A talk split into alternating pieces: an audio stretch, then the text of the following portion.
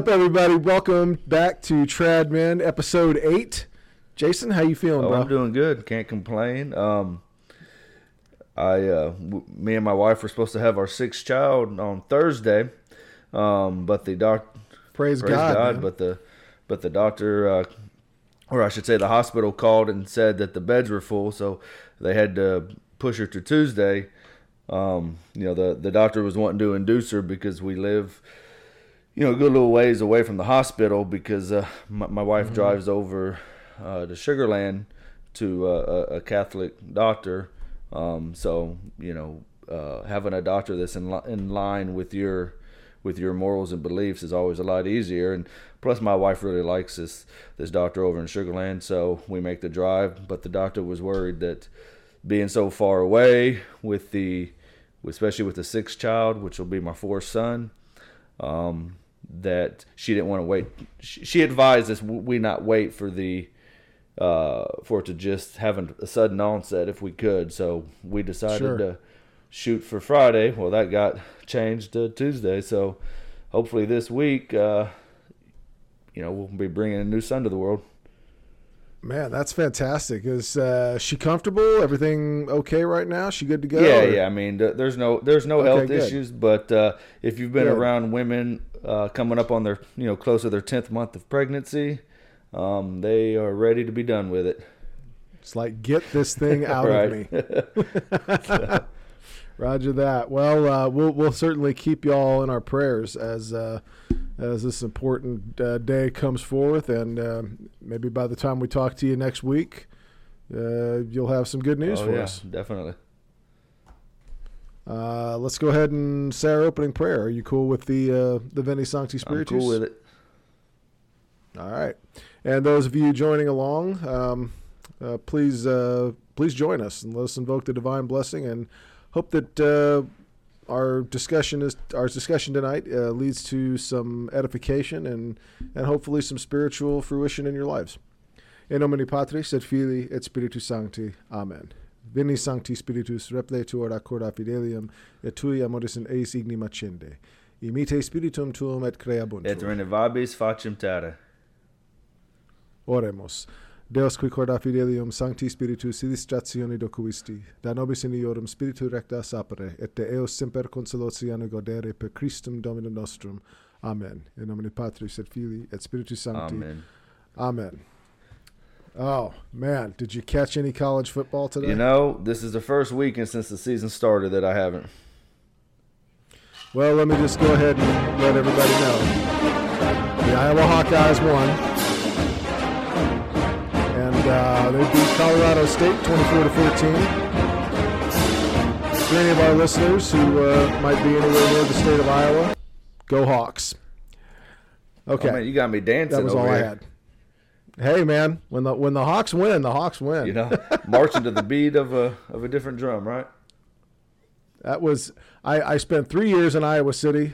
Uh, I had before before I went to the University of Iowa. I had never even heard of the Iowa Hawkeyes. Well, I guess I'd heard of them, but I didn't I didn't know anything about them or follow them. Um, I had never set foot in the state of Iowa until I went to Admitted Students Day, and then uh, as soon as I went to my very first football game, I was hooked. And uh, I'm an Iowa Hawkeye fan for life. And um, any Nebraska Cornhusker fans listening to this show, well, it was nice having you while you were here. Um, we uh, we will miss you, uh, but uh, hopefully hopefully you will still tune in to our show, and I will try not to pick on your football team too much.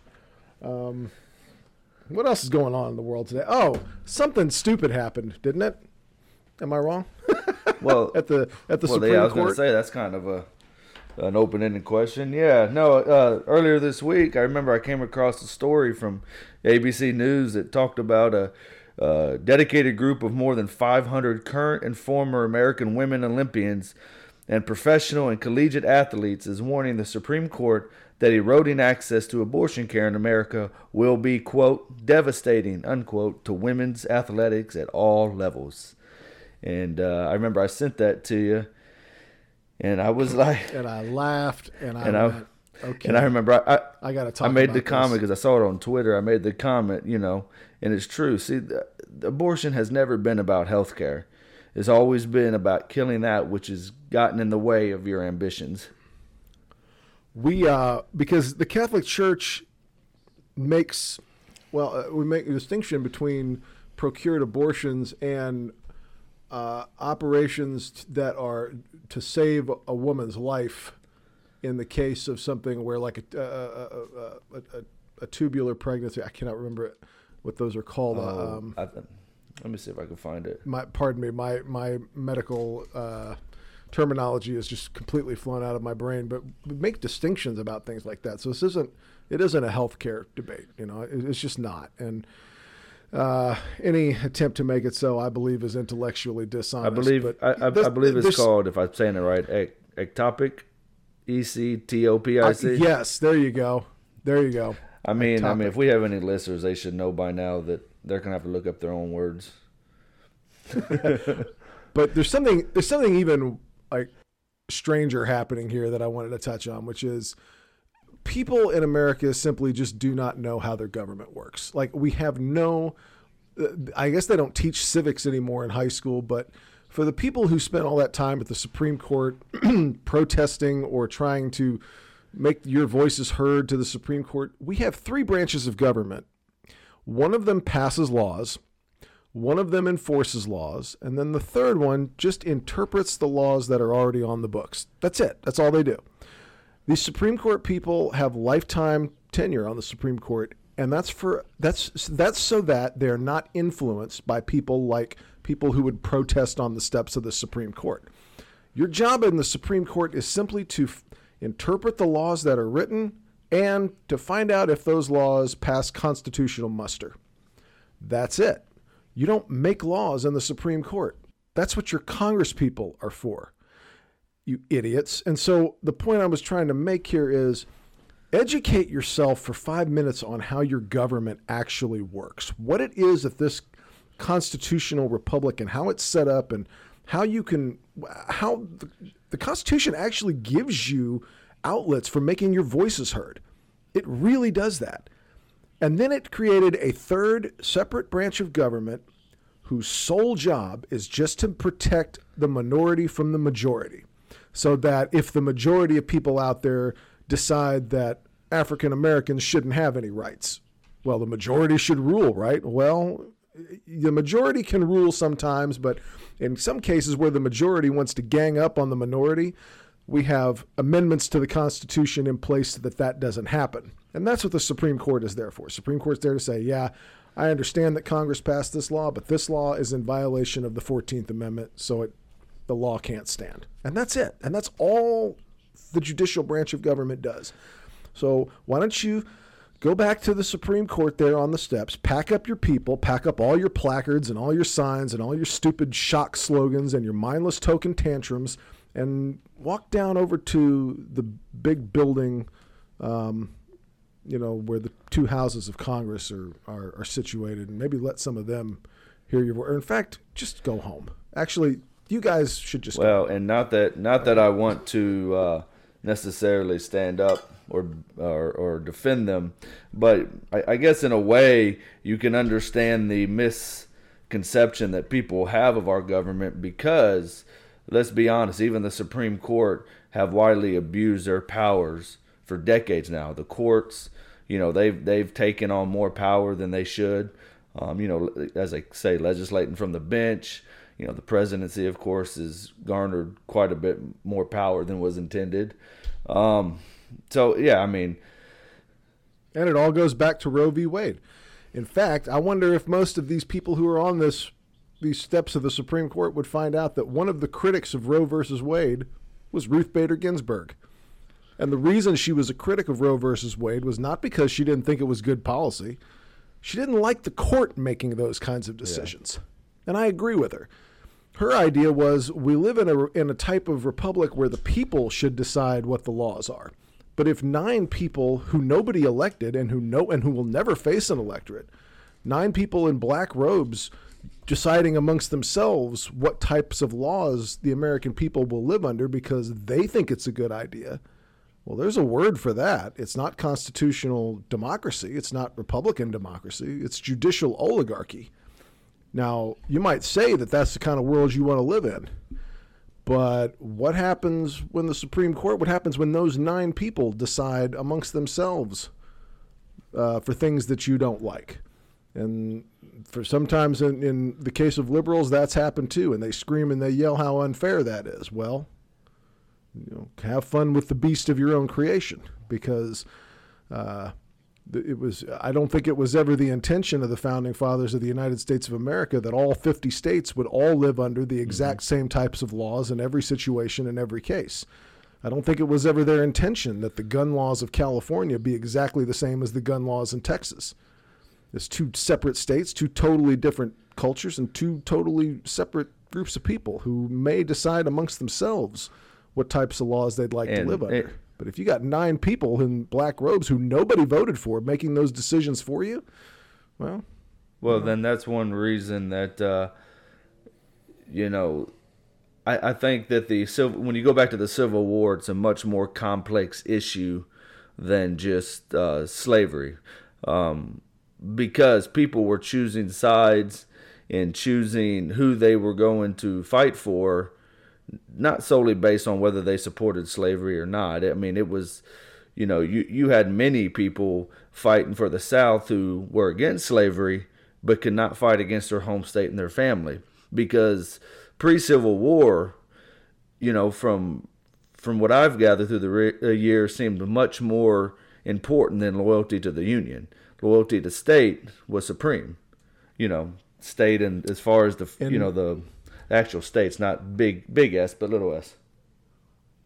The uh, well, the Civil War was fought by, you know, I think a million and a half people for probably just as many reasons. I, I, I mean, the impetus that brings about the war is the existence of slavery in the American South, and the the, the republic being founded with slaves in the South, as well as in some states in the North, by the way, mm-hmm. um, led to a uh, this this this this crisis of mission statement, right? So you think of the Declaration of Independence as a mission statement, and it's got this idea in here, uh, rooted in the Judeo-Christian ethic of the dignity of the human being, as created in the image and likeness of God, that all men are created equal. Well, that even even the even slave owners like Thomas Jefferson and George Washington saw the hypocrisy in that. I mean, and they they wrote letters back and forth to a lot of their own uh, contemporaries, really desperately looking for ways for this not to apply to the descendants of Africans who were enslaved in the American South, and they could not come up with one. And so finally, they settle on this idea: well, they're not people; they're not human beings. I mean, that's always well, that's what the natural do when you course of deep, yeah. When, when you want to de property yeah. and, and, and violate people's civil and human rights, you just call them, you I mean, dehumanize them. Yeah, That's what I mean, you do. It's, it's kind of like what the, the but, Nazis did to the Jews, you know, I mean. Exactly. But even they found that very yeah. unconvincing. Thomas Jefferson, in one letter, he wrote to one of his contemporaries, his contemporaries complained that, well, the, the Africans don't have language. See, they don't have. I mean, they they've learned some they've learned some words and they can communicate, but they don't have language like we have language. And Thomas Jefferson was like, "Come on, they they don't have language like us because we won't let them learn to read or write. Like we've made laws against it. We've made laws making it illegal for them to go to school. Like, come on, that's that's not convincing either. So they, they desperately tried well, to come up with a way, but it, it wouldn't work. And eventually, this led to a situation where uh, a political situation by the election of 1860 brings about a civil war. Now, you're right though not every person who fought for the South f- fought for slavery per se. Uh, I mean, I do think that the that the that the war principally was about that issue, and that's sort of the main thing that the war is fought over politically. But um, there's a, there were a lot of people in the in, well, and I've, i mean, like people in the North who didn't give a damn about no, slavery, but wanted to preserve the no, Union. they wanted to do that. And if you look at Lincoln's writing and some of his speeches, he was not a friend of uh, black Americans. Um, I mean, at the end of the day, his his main goal was not to free the slaves, but to preserve the Union. Um, and you know the story goes with uh, uh, unless it's been debunked, but the story that I've that that I've read and, and heard when you know when I was younger was just like using uh, General Robert E. Lee. You know, uh, the Union recruited him to lead their army, but he said, "I can't fight against my home state of Virginia." And uh, to my knowledge, I don't think General Lee owned any slaves. Oh no, General Lee owned a lot of slaves. Yeah, he was a. He I was a might be big, wrong about He was a big slaver. In fact, Are you sure about that? uh, Arlington. Oh yeah, 100. percent He worked African slaves most of his adult life, and um, Ar- Arlington National Cemetery was his plantation, um, just across the Potomac River, and they turned it into the National Cemetery, uh, so that so that Lee could never come home without looking at all the boys he'd killed. Uh, it was it was it was an awful war. I mean, no no mistake about it. I think what 700,000 American lives lost oh, in that there's war. quite a bit, yeah. But here's an interesting fact about Robert E. Lee. Robert E. Lee is the first Union general ever to consider ever to, ever to surrender to a Confederate army.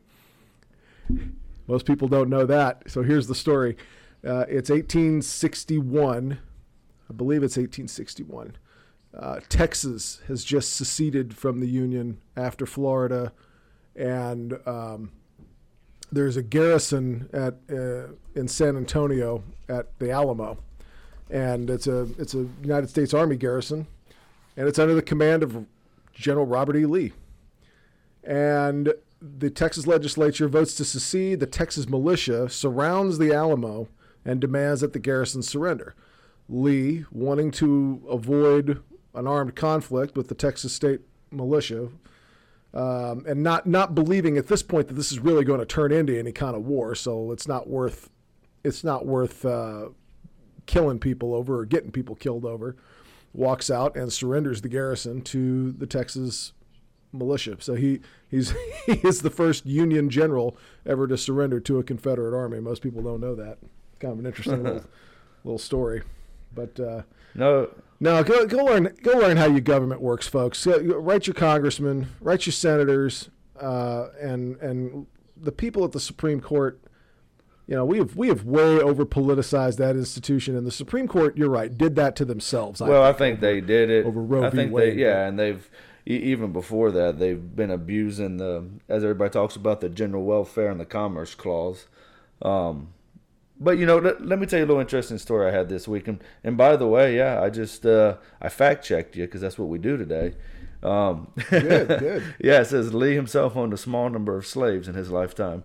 So I didn't realize that. I was learn something new every day, I guess. But but but now here's what's interesting though. Lee is a complicated guy because Lee is part of the Southern aristocracy, that that planter class, who themselves own and work um, adult slaves and and and children slaves and too. Um, but they uh, they abhor slave traders. Like they just think they're the scum of the earth, and it, which is hilarious. Maybe that's what maybe that's what not- I'm conflating together then. Well, it's kind of this weird way they sort of wash their hands like Pontius Pilate did of, you know, well, you can't look, look how good I am that I abhor these slave traders because they're in this disgusting and dirty business and they they dehumanize and degrade people. But me owning slaves, you see, well, that's just different. I mean, that's what everybody does. They they always excuse their own behavior and, and look for all the fault in everybody else. But it was one of the reasons why Lee did not like um, the guy that would later go on to make the Ku Klux Klan famous, Nathan Bedford Forrest, because Nathan Bedford Forrest was in the slave trading business. He was not from the planter class. He wasn't. He didn't go to a good military school. He wasn't from a good family. He was kind of a scoundrel. And uh, the those those those Southern gentlemen aristocracy types, they just did not approve of that kind of individual commanding our armies. You know, he's just one of those types of individuals. So, yeah, Lee, Lee is a Lee is an interesting uh, and and and rather snooty character from American history. If you ever read some uh, personal accounts from him, he's kind of a kind of goes down in history as a real snob. But um, Well, yeah, it- for people who knew him personally. let but, me you know. let me tell you this uh, the uh, the story that uh, the conversation I had this week, and actually is talking about the North and the South. So me and a friend uh, were having a conversation this week, and we were over text, and we were just talking about what we consider like our top three, you know, greatest movies, and we both agreed Lonesome Dove's number one. But uh, we started talking. we start talking about how North and the South is one of the the the best. You know, I know it was a mini series, but uh, but one of the best films out there. And I remember I've always appreciated about the North and the South is Patrick Swayze. You know, he he was part of the uh, South Carolina family who owned slaves, and I don't remember the actor's name that uh, lived in Pennsylvania, and his family owned a bunch of factories. Well, you know, they became friends. They met at West Point, and and the the Pennsylvanian from the north came to Patrick Swayze's land and, and rightfully so criticized him for his slaves, right, and the way they treated them and, and everything like that. I, and then Patrick Swayze visits his friend in the north and then rightfully criticizes them how they're treating the people that work for them. Um, you know, they don't necessarily have a roof over their head, full bellies. Um, and, and, I believe they might have been Irish immigrants I, around that time. I don't, I'm not quite sure, but they were, they were, they were immigrants and they were being treated horrible. And he criticized them for that. And I and I remember the Pennsylvanian, like I, said, I don't know the actor's name, but he tells Patrick Swayze, "At least my people are free to go do what they want." And Patrick Swayze's like, "Well, at least my people have food over, you know, food in their belly and a roof over their head every night." And they went on, and, and I remember always thinking, you know what, that was it, it, wasn't biased in saying this is you know the north was good the south was bad but it but it accurately portrayed the the bad in both and of course you can get into catholic theology about um, the laborer deserves his wages you know in, in, the sense that the the the north was not treating their workers in these factories you know well and humanely and then of course catholic theology in, in the south about taking away the dignity of of slaves, you know, uh, their human dignity. Mm-hmm. So I, I, we were talking about that, and I've always enjoyed the North and the South, and that's something that's always kind of stuck out with me about that movie is their their fair assessment of both situations.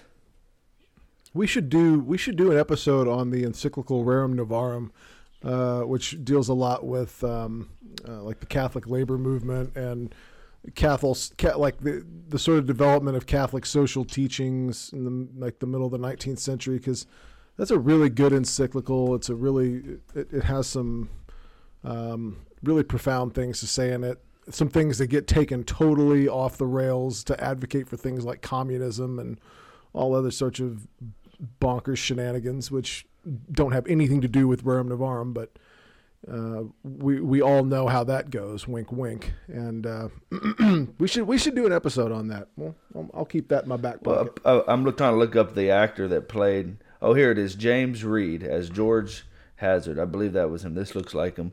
But apparently, there's been a more recent uh, North and South, and of course, that's not the one I'm talking about. I haven't I haven't seen that one. But the I I honestly think the best like film I've ever seen on the Civil War was George Burns' documentary. It's uh, six or seven parts. Each part's about two hours long, so you're gonna you're gonna invest some time into it. But man, it is a it is an amazing uh, exploration into the politics that drove the Civil War, the and, and, and the battle tactics, and the, the individual personalities of the some of the more famous people that were involved in it. I'll have to um, check it out. Yeah. I, I, I, I personally hold this view that all American politics is a continuation of the politics of 1860. That if you want to understand the United States of America as a political entity, you have to understand the American Civil I War. I think um, that's a fair assessment. We, we, we still fight the Civil War today. It's it's not fought with guns and bombs anymore, thank God.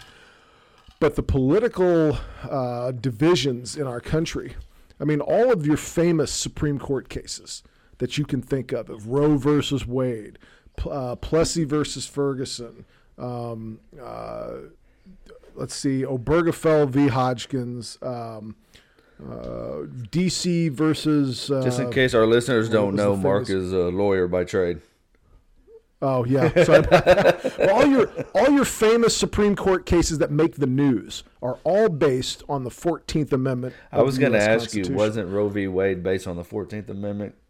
It was, and I I mean, all your famous ones are all the all the Supreme Court cases that we care about that that make it into the news that get Americans all riled up, get them out to the steps of the court with their placards and their cards. Well, let me ask you this: what, what about gay marriage? What was there? Was it the Fourteenth? They just they used to justify? Fourteenth Amendment. Okay. Absolutely, Fourteenth Amendment, because the Fourteenth Amendment is what states that the individual. See, there there's a Fifth Amendment to the United States Constitution that says that the federal government cannot deprive citizens of life, liberty, or property without the due process of law.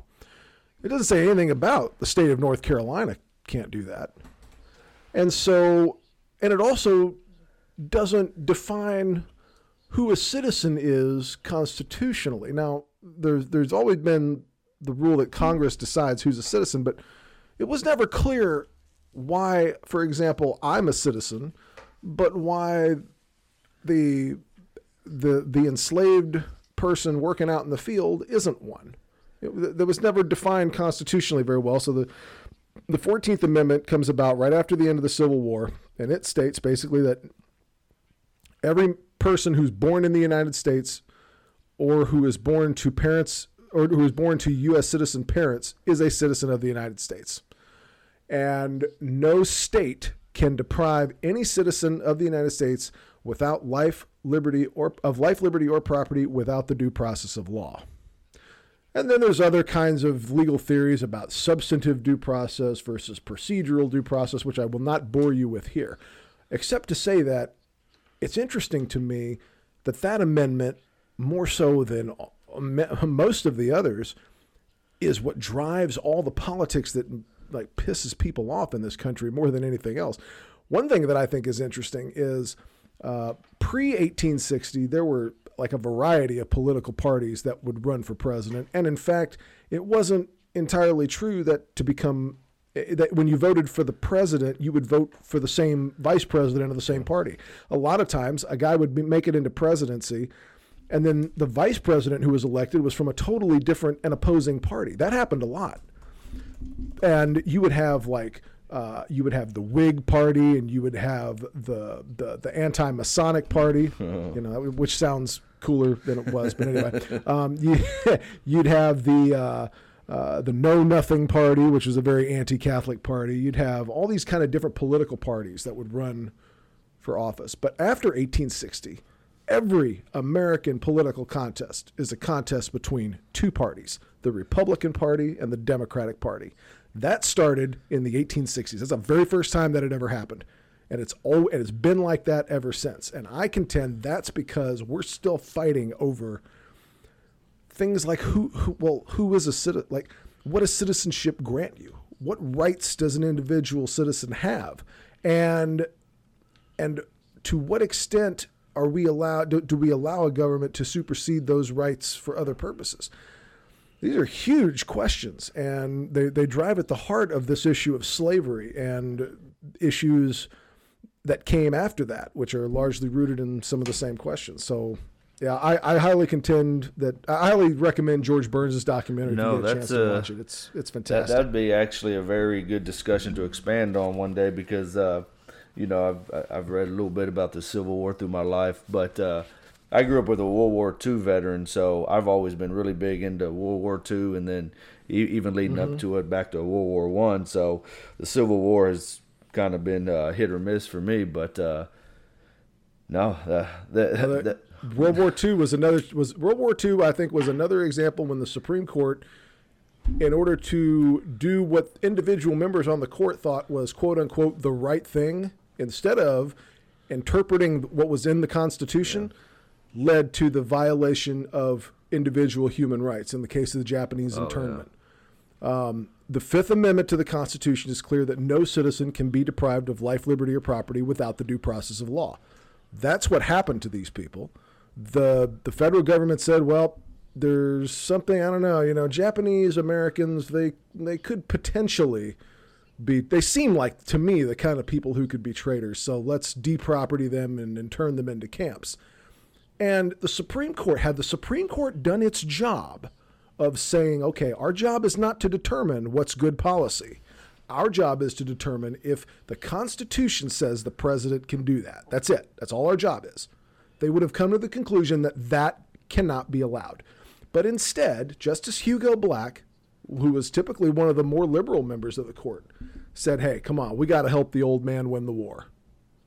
So I know it's a lot of you liberals out there who are thinking, oh, yeah, but we need an activist Supreme Court because they're going to defend us from the, from the, you know, from all the bad people we don't like. Well, you hope so. Well, it, it kind of so. along the, the same concept of, uh, you know, you have to be willing to stand up for the freedom of, of people you may disagree with.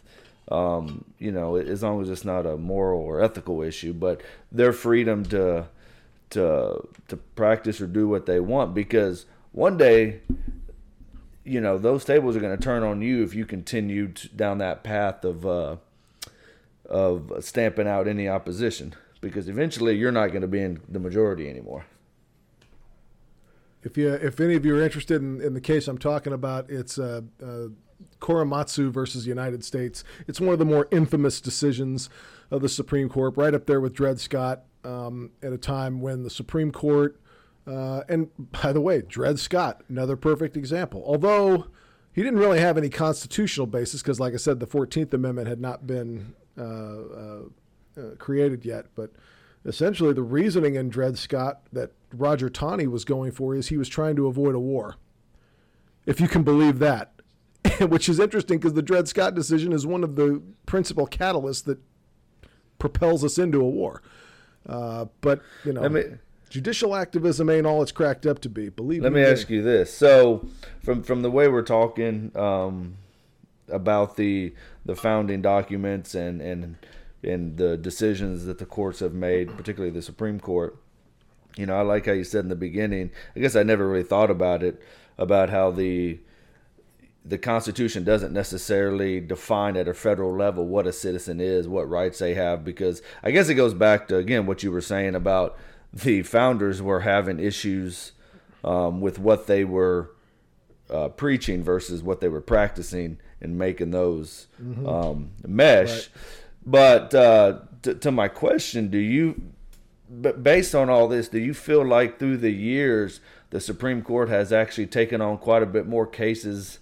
Than it should, um, con- considering the fact that there's a lot of vague and uh, language and a lot of uh, not really I mean I shouldn't say vague, but a lot of precise language on who people are at a federal level, what they're allowed to do, um, because as time goes on, and looking back, it seems it does seem like the the Supreme Court has taken the stance, and the government as a whole has taken a stance that the, uh, what they you know that everybody needs to be in uh, uh, needs to be uniform. Uh, you know all the states, um, and and a lot of these decisions have added to that mindset of the people of the United States. Would you agree with that?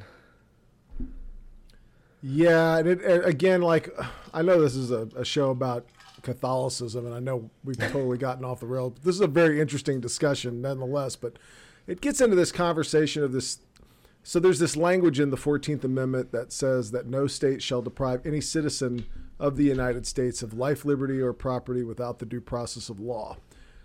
So it gets there's this there's this legal doctrine out there called substantive due process, which is different than procedural due process. So procedural due process is um, your day in court. Okay, so they can't deproperty you until they have determined in a court of law and you've had a ju- judicial proceeding and you've been adjudicated guilty by a jury of your peers and the, you've gone through the process, right? The procedural due process. Then there's this other doctrine called substantive due process, which was controversial. It is controversial still to this day. Justice Antonin Scalia actually did not believe in in substantive due process because he says it's not that's not discussed anywhere in the amendment. There's no such that's not constitutional. It's a, it's something the court invented. But anyway, the substantive due process is about, um, well, it's, it's it's more complicated than I think I really want to get into here. But it does it does get the Supreme Court involved in cases that people would not generally think that they would be. For example, uh, gay marriage. You know, like like what in the world does that have to do with depriving citizens of life, liberty, or property without the due process of law? And that would be Antonin Scalia and my contention is that it, it, it, doesn't. This really is not an issue for the Supreme Court to decide. I mean, every if people can make up their their own. I mean, if if marriage, at least as a legal construction, is something that the people have invented, then why can't the people invent the rules for it instead of us instead of needing the Supreme Court to do it? Now, obviously, in a Roman Catholic sense, marriage is a sacrament and therefore not a human construction. It's not something that we've invented, so it's therefore it's not something we can change the rules on. I'm speaking more just in terms of the government's legal treatment yeah. of it. So the, the government and its laws are something that just humans invented. So you know that that's more along the lines of what I'm talking about. So please don't okay. Misunderstand what I'm well, saying. Well, you know, we're talking about history and all that, and you know, I mentioned that that my love growing up, as far as historically, was World War II leading up to that. But in recent years, um, I have fallen in love with studying the the history of the Catholic Church all the way back to ancient times. Um, maybe maybe this doesn't go back to ancient times necessarily, but uh, I, I, know one thing me and you were talking about, and it'll bring us back to Catholicism. Um, looking back at the the traditional Latin Mass versus uh, the Novus Ordo Mass, I was thinking um, about one thing that I really um, wish they hadn't suppressed or dropped from the old mass and brought into the new. Now, there's there's several things. I mean, we're not, you know, I, am not saying that this is this, this is the only thing, or that you're saying, well, you know, whatever your answer will be will be the only thing. But let me start with you. If there was one thing that you had to pick that really stood out to you about either why it was dropped or you wish it hadn't been dropped um, from the traditional Latin Mass to the Novus Ordo, what, what, what would you say? What would be one of your top picks? I guess in general, the way I think about it is the lang- that so there are a lot of things that did make it into the Novus Ordo that come from the, tr- the, what we call the traditional Latin Mass, but it's like the way that they translated those things, like just totally empty. Well, I'm not to say totally, but it man, it, it really seems a lot emptier. One of my favorite prayers from the traditional Latin Mass is um, it's in the offertory prayers. It's right when um, it's actually just before the priest does the uh, the washing of the hands, and I will uh, I'll I'll read it in Latin and then I'll I'll translate it. But I, cause I think the Latin really conveys just just something extra. Um, it says, uh, "Deus qui humani substantiae dignatium mirabilitur condostisti et mirabilis reformasti da nobis per uius aquae et vini mysterium, eos divinitatis esse consortis, qui humanitatis nostri feri dignatus es participes, Iesus Christus, filius tuus Dominus noster, qui tecum vivit et regnat in unitatis Spiritus Sancti, Deus per omnia saecula saeculorum. Amen. Which translates into, O God, who in creating human nature didst wonderfully dignify it, and still more wonderfully restore it, Grant that by the mystery of this water and wine we may be made partakers of his divine nature, who vouchsafe to be made partaker of our human nature, even Jesus Christ our Lord, thy Son, who with thee liveth and reigneth in the unity of the Holy Ghost, God, world without end. Amen. So that idea of of us becoming partakers of his divine nature by participating in Holy Communion was so is so powerful for me. It is so um, it levels me when I think about it. It's almost I, it's one of those things that I go, no, that can't be right. Who who dare say something like that? One of the things I think, and we talked a lot about uh, some other Abrahamic religions in our last episode, Ju- Judaism and Islam one of the beefs that those both of those two religions have with us is how dare you say something like that? And I got to agree with them.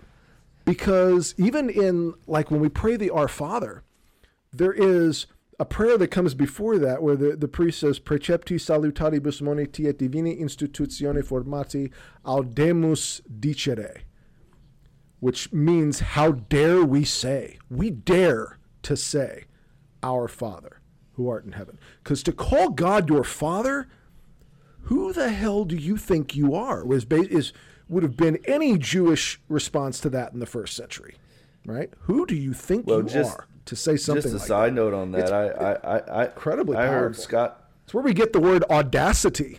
Audamus dicere. It's from the word audacity. Like, how dare you? You know. Well, no, I was just gonna say, just to add, to add to that real quick.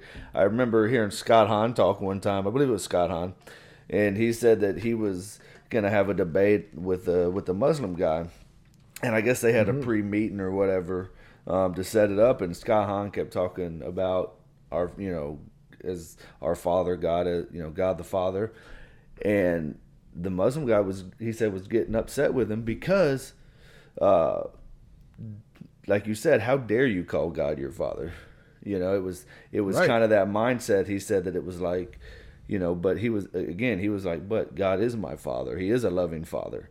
Um, and then of course, based on the theology of, of Islam, he was having an issue with that. So, but anyway, that that, that was just to go to your point there. No, it's, he's absolutely right, and in fact, it it's it's it's incredibly offensive in both of both Judaism and Islam to say something like that because they don't, and this is one of the principal reasons they don't believe in the divinity of Christ. How could God lower himself to become one of us? Like, that just doesn't make any sense. And, and because if God lowers himself to become one of us, then that means he's elevated us to one of him. Like they, they would they would totally agree that those that's the consequences of believing in the incarnation.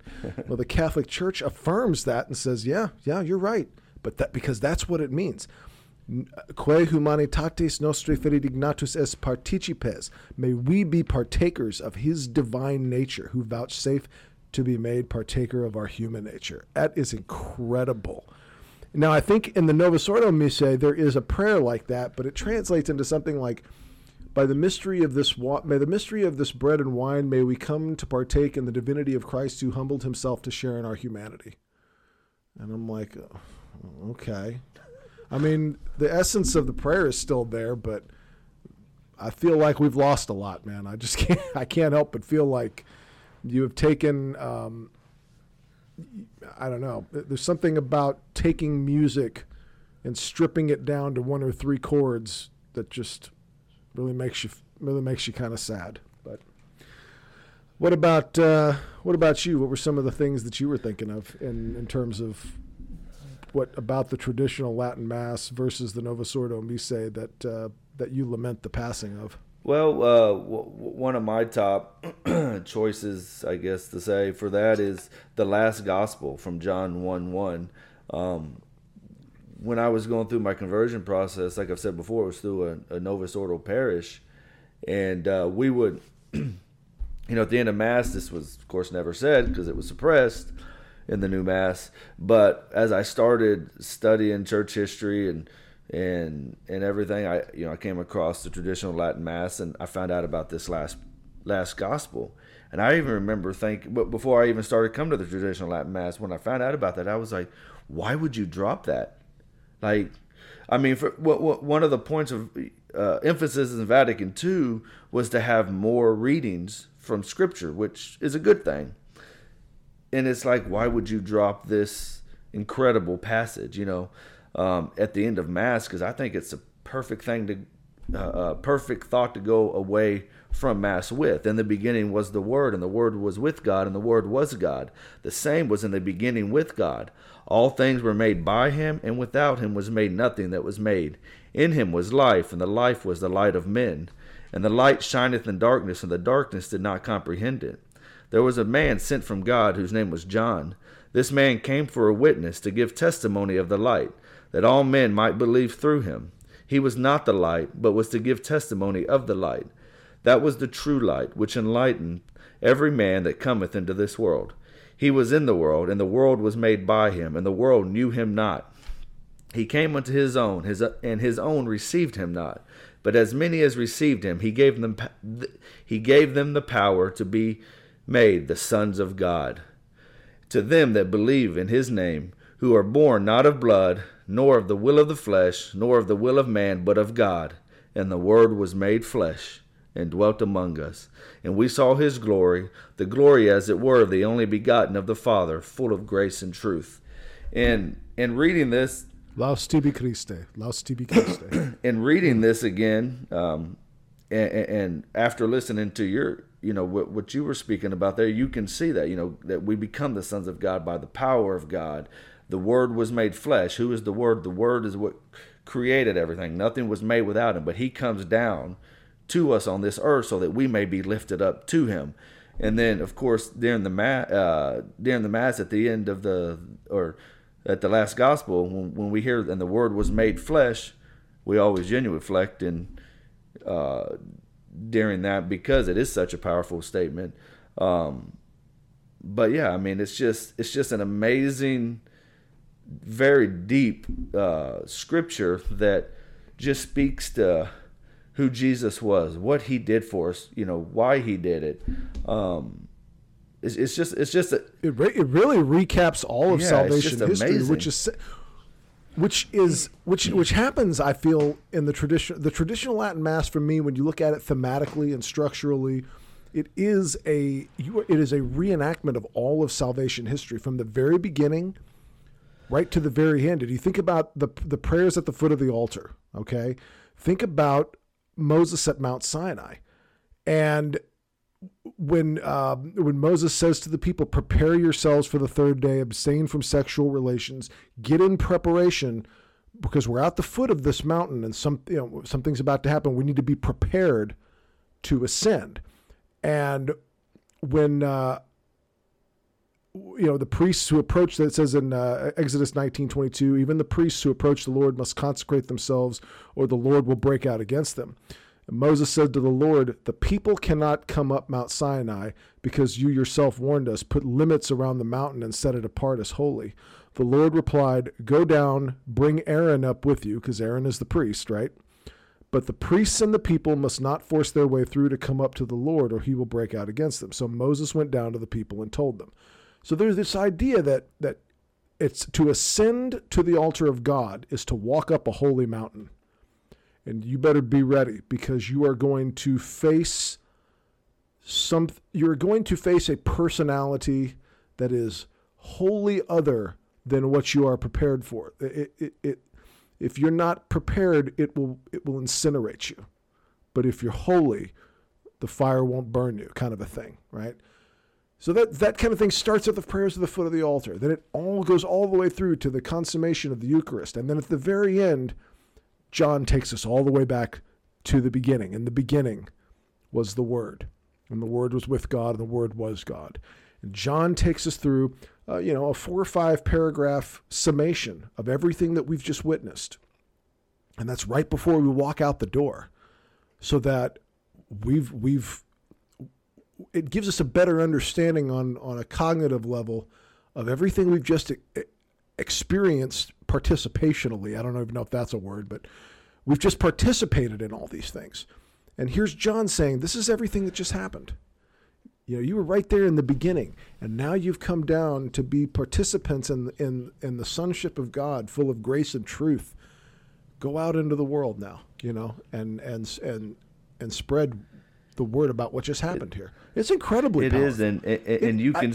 I can't imagine why they got and, rid of and that. you and you can see the wisdom in Holy Mother Church by giving that to us for hundreds of years, you know, even even thousands of years, I guess you could say.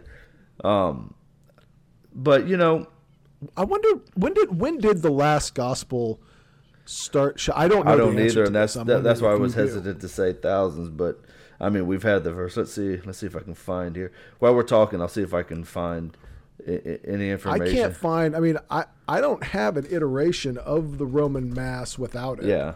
So I don't know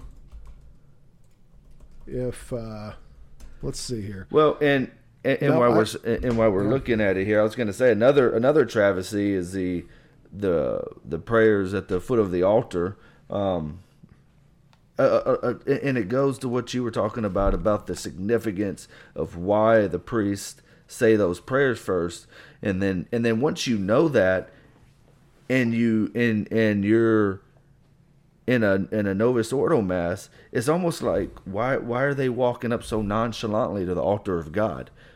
Um, I, I know I, because it's a it's a table yeah. now. Yeah, well, I know they go up there and they, you know they they kiss the altar and all and all that stuff. But it's almost like the the the, the priests are humbling themselves in the sight of God before they dare approach the altar. You know, um, and and and that's another one that's which by the way is a more accurate way of if if you wanted to because I think this idea was well, you know, Jesus was celebrating a Passover meal. So we want the mass to be more of a meal, and we want that aspect of it emphasized more because uh, when you celebrate a meal, it's much more casual, and you don't you don't kiss the table that you say a meal on, and it needs to be more like that. But but here's the problem with that, you know, and I go we're going back now to to people projecting on onto first century Judaism things that the people themselves did not think like that. I don't know if you've ever been into uh, an observant Jewish household, but all of the things that they use to celebrate their Passover Seder, their, their the, the, the cups and the dishes and the chinaware and the silverware and all that stuff, that stuff is all set apart just for that. It stays in its own special little cupboard, in its own special little area. The the the the tablecloths that are used are only used for that. It's not. It is not just sitting down and having a meal. And if you th- you know, and if you think that that's what they were doing, then you obviously don't know anything about Judaism, first century or otherwise, okay? And you're projecting on to them your own lackadaisical attitudes about religion. Uh, and it's just, you know, it, it's not real. It's a, it's a figment of your imagination. It's one of those things that I just think, man, all these guys would have done well to educate themselves just a little bit on all these things that they believe so much, but you know they're PhDs, so they know everything. Well, it so, was you know I, I was reading actually today in that Annibale Bugnini book that you know, and it's a battle we're still obviously fighting today, but a lot of the the faithful and even the priests were confused by the by the message that was being sent out by the new mass because they were viewing but part of them were saying oh this is a supper not necessarily a sacrifice. Oh we need to get rid of transubstantiation call it transfinalization. And they were trying to change all these things. Yeah. what? I've yeah yeah uh, uh, I can't think of the cardinal's name, but but yeah, one of them was uh, pushing that, and he wasn't the only one.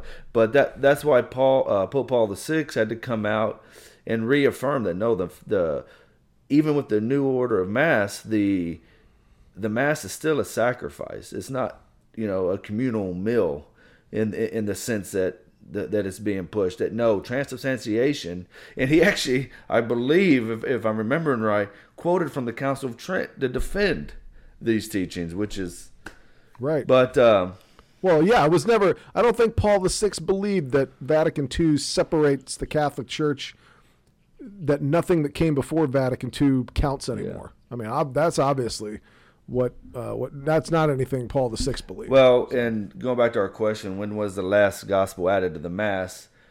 The only thing I could see, and, and again, take this with a grain of salt, uh, and I and I say this because people have this idea that the traditional Latin mass only goes back to uh, Pope Pius V, um, but mm-hmm. it says it was added in the 16th century um, because he uh, because of how treasured it it is to the faithful is how, why Pope Pius V. So it may go it, it may go further back, but that's just a quick internet search. But uh, like I said, the reason I say with a grain of salt because if you talk to some people about their traditional Latin mass, they'll say, "Oh, it only goes back to the Council of Trent," which is not true. But well, that's something I had always believed, you know, when I was growing up, because it was called the Tridentine Mass. And I think the marketing behind that was getting people to believe that the Council of Trent wrote this mass just like Vatican II wrote this mass. And so the church just writing a new mass all the time is just like a normal thing that happens. I I guess I'd grown up. Nobody really ever told me that, but I guess I just sort of believed that for some reason. And then when I was maybe in my 20s, um, I was I was discerning a vocation to the priesthood um, which was ended up not being my vocation. Thank God, because I would have wrecked the Catholic Church um, more than it already is. But uh, anyway, nonetheless, while I was there discerning my vocation in a religious house of formation, I started studying the history of the liturgy. And that's when I come to find out that that wasn't true at all.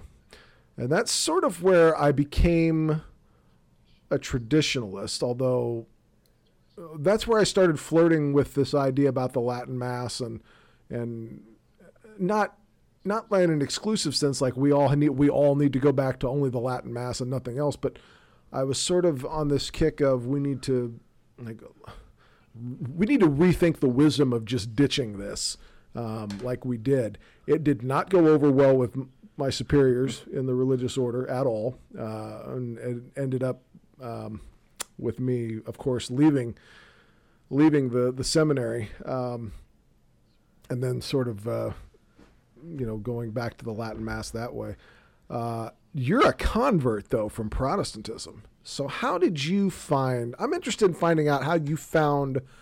I mean, I've I've heard sort of bits and pieces of the story, but I'm interested in how you came to be a Latin Mass guy from from the Baptist Church. No, no, Churches of Christ. Um, Church of Christ. I'll try okay. to make the story quick. So if I, if I ramble on like I tend to do, just cut me off. but uh, I'm, gonna, I'm, gonna, hit you with that that Academy Award. Uh, I got to find an Academy Award soundboard where I just start the music yeah. starts playing, so you know it's time to get off stage. no, I won't do that. But uh, let's let but but but while we're on it, let's let's go back. Let's go way back. Back into to back the to the eighties. Back to the 80s. So I, I grew up in a in a group called the Churches of Christ. Um, I know there's different groups that call themselves Churches of Christ. Mine was specifically from the came out of the Restoration movement in the United States. With you know you had like your Barton Stone, Alexander Campbell, um, who at the time uh, had had good intentions, just went about it the wrong way. So they, I believe they were, if I'm remembering right, they were Presbyterian they might have even been Methodist before that. But they saw all the division in the U.S. among churches, and they said there has to be something that can unify us. Of course, they didn't see that in the Catholic Church, but they said uh, we're going to go to the Bible and the Bible alone, which you know a, a lot of a lot of Protestant groups claim that. Um, right. So they start. That goes all the way back to Luther, doesn't it? Sola Scriptura. Yeah, it may even right? go back further than that, depending on who you talk to. Gotcha. Interesting. Um, okay. But yeah, it was really, really pushed with the invention of the the printing press. But um, so in the churches of Christ, they I, I grew up in the in the more conservative, more conservative group, and and if if we have any Church of Christ people or any of my family or friends happen to listen to this that are still in the Church of Christ, uh, if it sounds like it, my intention is not to sound like I'm I'm bashing them because I'm actually quite grateful in many ways for it because the Church of Christ are some of the the the most well known or, or uh, out of all the Protestant groups, they know their Bible really really well. Um, hmm. So so I, I had a lot of you know we would go to church twice on Sunday, once on Wednesday, and then you know what they called gospel meeting. So I grew up in a very active household. But uh, the the group I was a part of, they didn't believe in using instrumental music, um, no kitchens in, in, in the church house. Um, just uh, their kind of motto was speak where the Bible speaks and silent where the Bible is silent. So if they couldn't find either by example, necessary inference, or direct command, they they said, well, we can't do these things. So anyway, um, so I, I, grew up with them uh, in, in, that group. Um, they are, in, in many ways, I, I, was listening to a round table discussion on uh, what's the what's that show where it talk, it talks to converts. Um, I think Marcus Gro- Grodell, Grodell, whatever his name is, talks to him. Oh, uh, was it you talking about Benedict Groeschel? No, no, Marcus. His name is Marcus. Uh, commune. The Journey Home. The Journey Home. So the Journey so Home. I believe okay, that's okay. an it's on EWTN. Yeah, yeah right? the work of the devil. Okay, gotcha. Um, mm-hmm. Dude, you caught me off guard with that one. That so he was talking to a group of um, one of them actually become a Catholic priest, but there was two or three other former Church of Christ priests, and and they both all made the claim that um, sometimes it's harder for Church of Christ people to convert to Catholicism because, in many ways, on fundamental beliefs, they are actually in line with what the Catholic Church teaches. They believe baptism is necessary for the remission of sins. They mm-hmm. take uh, communion once a week. Granted, it's, it's symbolically, um, but they but they believe they have to take it. You know, every week. It's not just a you do it whenever as a as an add on to your faith. Um, right. They do not believe in faith alone. They believe it's a faith plus works, you know, like the Catholic Church um, teaches. But um, but then again, they also don't believe in this necessarily in the communion of saints and stuff like that. But um, so that's kind of the environment I grew up in. Well, w- one of the verses that I always struggled with growing up was the bread of life discourse when Jesus said, "This is my body." So before we would give communion uh, each week, somebody would always give like a brief, maybe one two minute talk about what we were about to do, and, and the and right. the the symbolism and, and everything behind it. And but they would always be sure to say that this was an emblem of of the body of Jesus or this was a symbol or, or however they wanted to word. They always made that differentiation. And I remember always thinking, but that's not what Jesus said. So I was kind of I was kind of torn on what to do. So the times that I was actually up there um, participating in communion uh, or you know uh, helping distribute it to everybody, I always said, you know what, I'm going to take the safe route. I'm just going to say what Jesus says. Can't go wrong with that. And if anybody ever says anything to me about it, I'll just be like, I'm just quoting Jesus. Right. So as I as I got older, I started thinking about it more. But I would, and then looking at the historical aspect, I, I, you have to be ahistorical to be in that group and many other groups. You have to ignore history because they their belief is they are the same church, the same group of Christians that was founded on in 30 in AD 33, right? On the day of Pentecost. Okay. But in order to believe that jump, there's a lot of history there where okay, well where were these Christians? Oh, well they were they were hiding. And I was kind of like, okay, I, I, get that they were being persecuted for the, you know, at least the first three, four hundred years, right? But why are we reading about Christians dying? Where, where, where is this group of Christians that are being slaughtered? Because I, I don't read about them. Right. Now, granted, we're not reading about all of them, but you figure you would hear some prominent figures in that group. Well, well, sure. you, you, you don't. So I would always have to push all that stuff on the back burner too. And, and, as I got older, I was like, you know what? I need to confront this to be honest with myself. So, three things converted me uh, the real presence in the Eucharist, um, uh, the, the history of the church, and uh, authority. Okay, we got this Bible that, that we follow, that we based our whole entire eternity on. How did we get it? Well, God gave it to us. Okay, I, I, I agree. He had to give it to us uh, through you know the um, through guidance of the Holy Spirit. Okay, I agree. How do you do that? Well, eh, you know, it kind of, no, it's through a council. Okay, well, the okay, and if you'd get somebody to agree with you, okay, well, uh, council of the Catholic Church gave it to us. God was just using them. Okay, well, if God is using them for this, then how do I deny Humanae Vitae or Casti Connubii?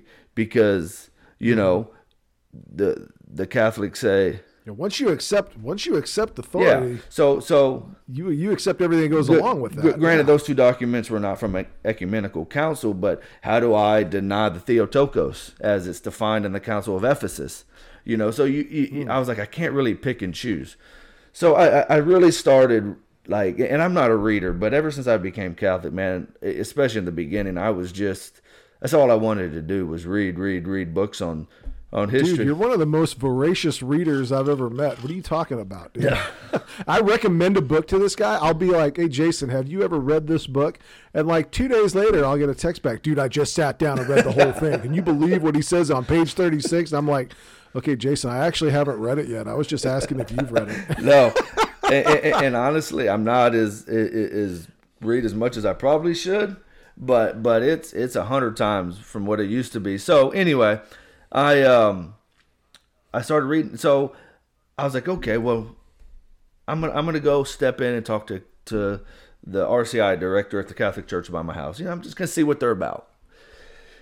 And she goes, Well, we got these classes every Wednesday. They talk about different subjects and all that. And I started going in, and uh, the very first topic they were talking about was Marian dogmas, which for a convert, those ain't not necessarily always, that's probably not the best one to always get into, right? Because it's one of the most fought against for converts.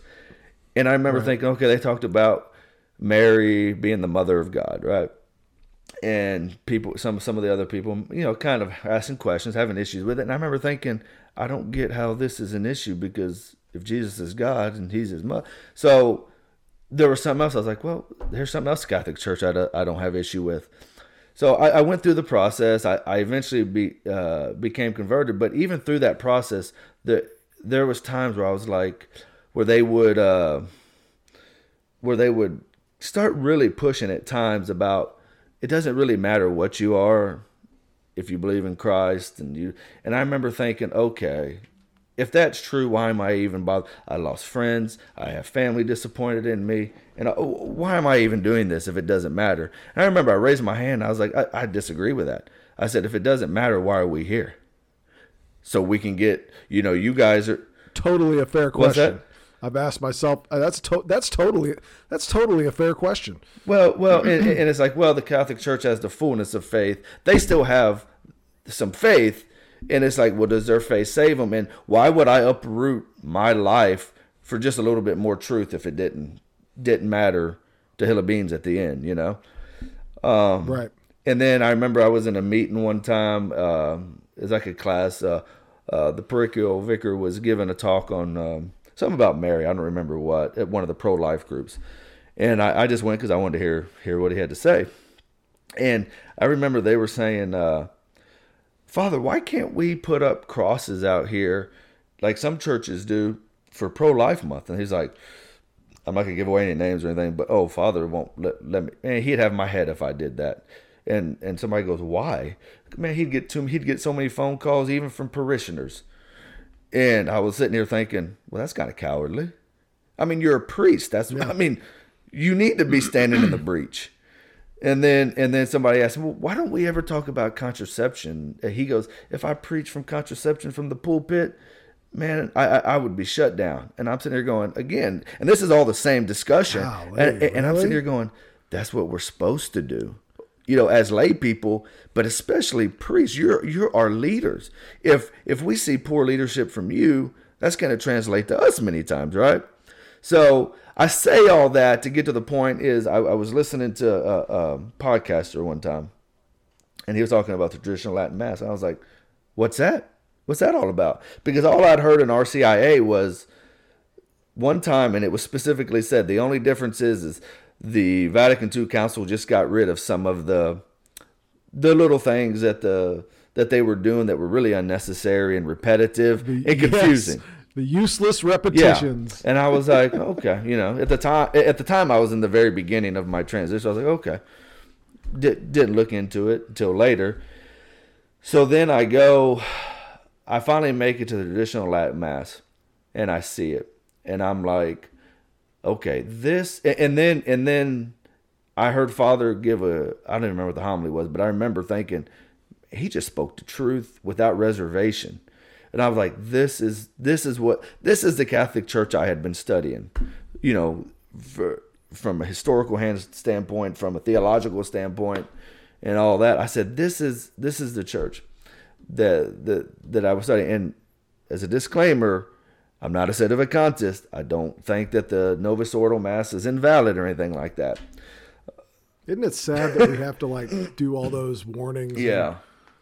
things like that, so So so that a bunch of people who who themselves don't act like they think the Catholic Church is the true church won't think bad things about us. Give me a break. But anyway, So yeah. j- just to tie it up here real quick, I know I kind of went on for a while, but so I no, it's a good so story. I uh, and I remember around that time that was in, when some of those surveys were coming out about how the majority of Catholics use contraception, how the majority of Catholics don't believe in the real presence, and I remember thinking that's as far as the Eucharist goes. I'm sitting here thinking that's because how it's treated. It's treated like common Yeah. food. People walking up in T-shirts, just handed out like candy, and I remember thinking, okay, for my kids, I want them to believe this truth and I want them to believe it with their whole heart. And when I went to the Latin Mass, only the priest touched it. The faithful took it from the knee on their tongues, and you were separated by the altar rails. And whether people want to acknowledge it or they don't realize it, that sends a subliminal message to you and to, definitely to your kids. This is something different. Mm-hmm. And so I, I just started going. I said, you know, this this is the environment I want to raise my kids in because I want them to be the Catholics that believe in the real presence, to um, you know believe that contraception is a great vote because we see lots of big families. Um, but and again, it, it, it's not saying anything against uh, people that go to Novus Ordo that they're less faithful, less Catholic. I don't I don't believe that.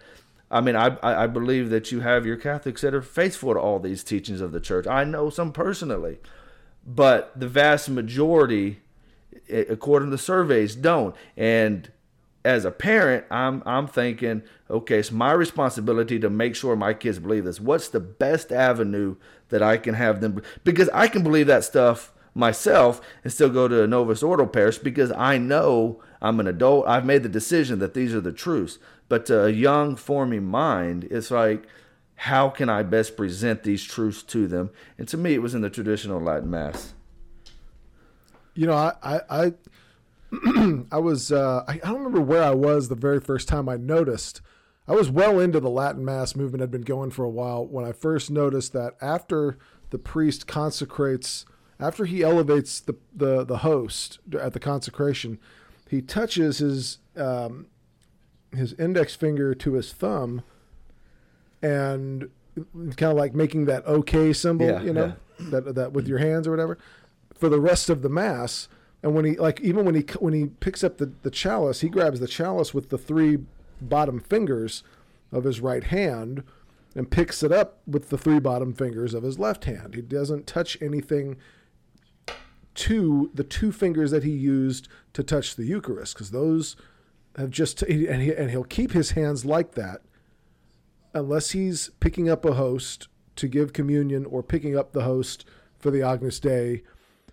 But for the rest of the Mass, until he washes his hands at the end of communion, he'll keep his fingers in that position. And I thought, wow, that's such a it? little detail.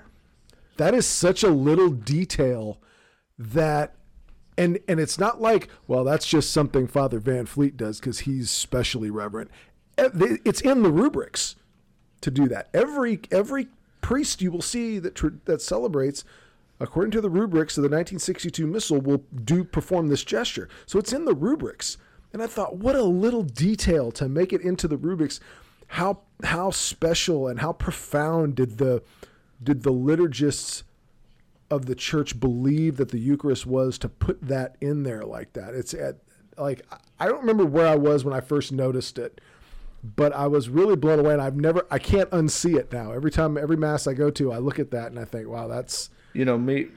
That's me and my wife were talking about that recently because I, I remember when I first saw it and then I paid attention to it. I was actually watching a FSSP training video, um, and, and, really? and, they talked okay. about it.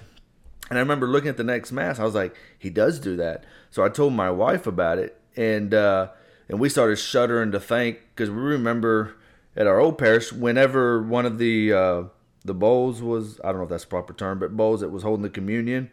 Um, yeah, the, ch- the ciborium is what it's called. Was yeah. was empty.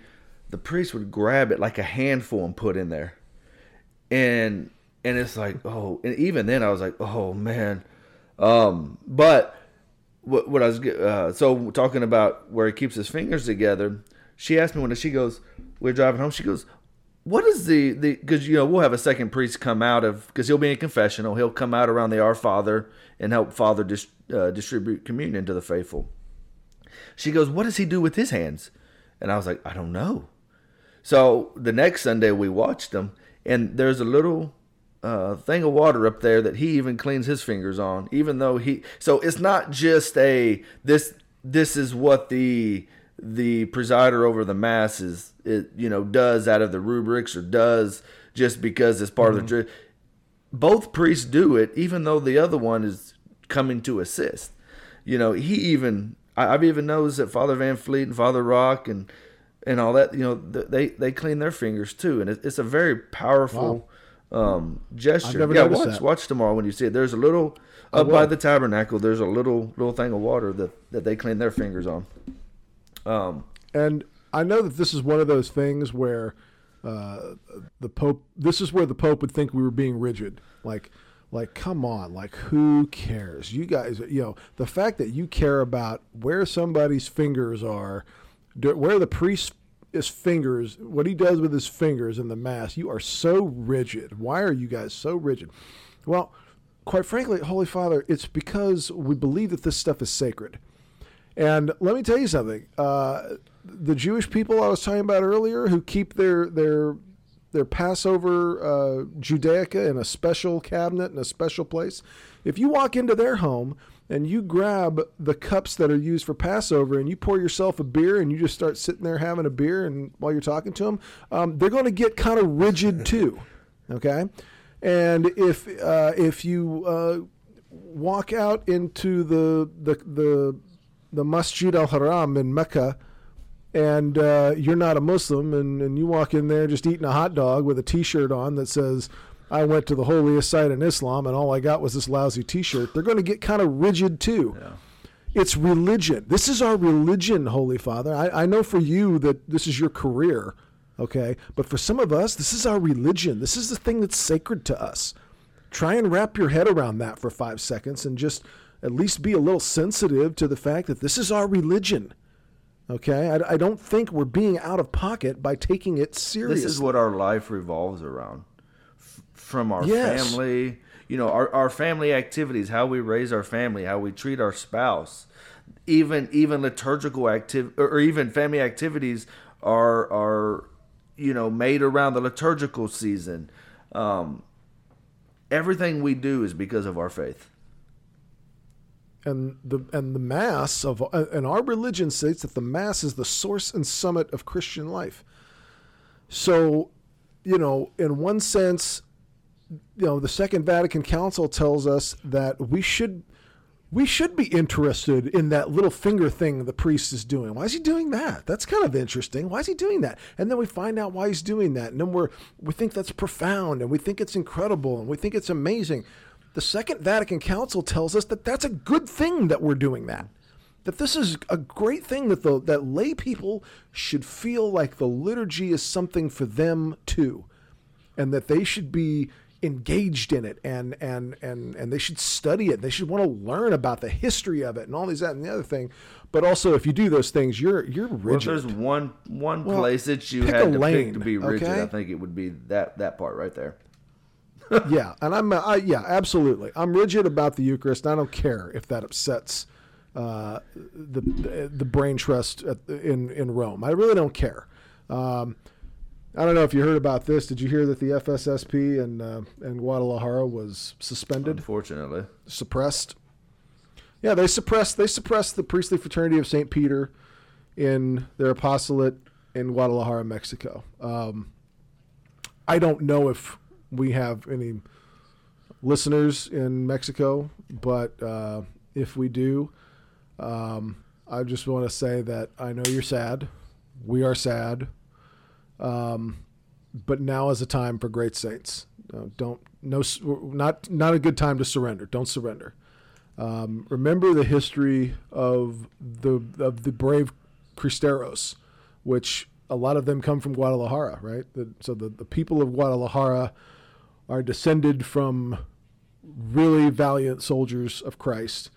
It's in your blood. You you you are not sheep. You are lions, and um, rest. You can be assured of the prayers of your brothers and sisters up north.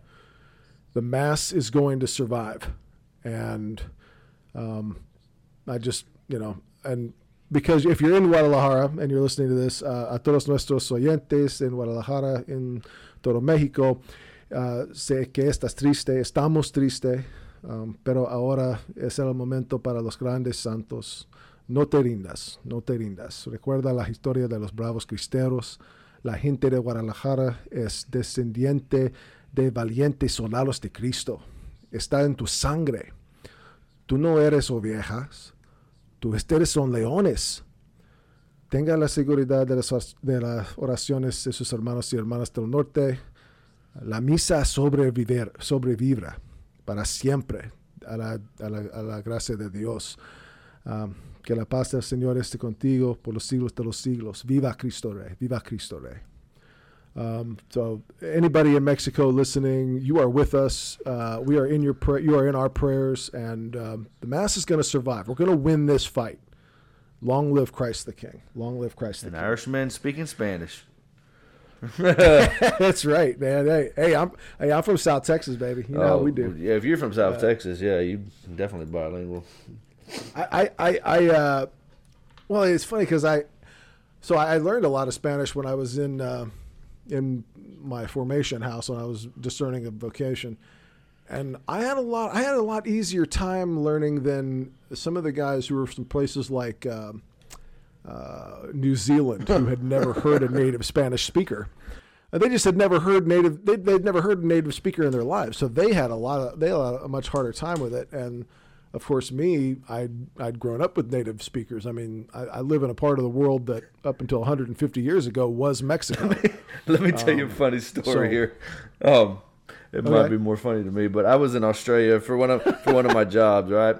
And we were at a Uh-huh. restaurant bar, and I was with a coworker, and he was talking to the bartender, and sh uh, he said, uh, he, I guess he asked for some tequila or something. I can't remember exactly what started the conversation, but she goes, "Oh, I can't drink tequila," and and he's like, "Why?" She goes, "Oh, I didn't have. I had a very bad time the one time I had it." And he goes, "Well, what tequila did you have?" She goes, "Um." She turned around. She, goes, "Oh, Josie Josie Cuero." And we just Oh, started no. laughing. Oh, like I no. couldn't even help it. And she goes, "What?" We're like, "It's Jose Cuervo," and she goes, "Whatever." but she, but Whatever. But what you're going to what you're saying. In in her defense, it's not like she's around a lot of Spanish speakers anyway. well, for those of you uh, who think uh, Jose Jose Cuervo is not sipping tequila, okay, spend the money and get yourself some good. I mean, Jose Cuervo actually makes an. Uh, I think Jose Cuervo 1800 Gold is an añejo tequila. That's you could. That's that's not bad. Well, you would tell, are you going to tell them to get the if you- rocks tequila? no, I was going to tell him to like, like pay pay some.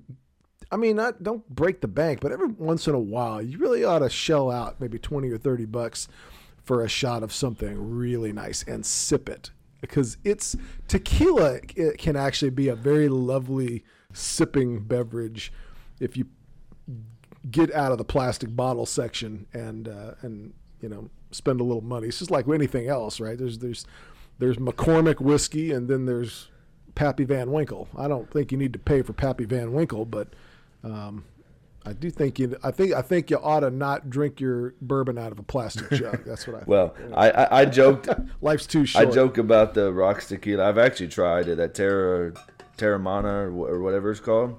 It's actually not bad. I mean, it's not like a Don Julio or anything like that, but it's it it, it, it, it definitely doesn't have a cheaper taste to it.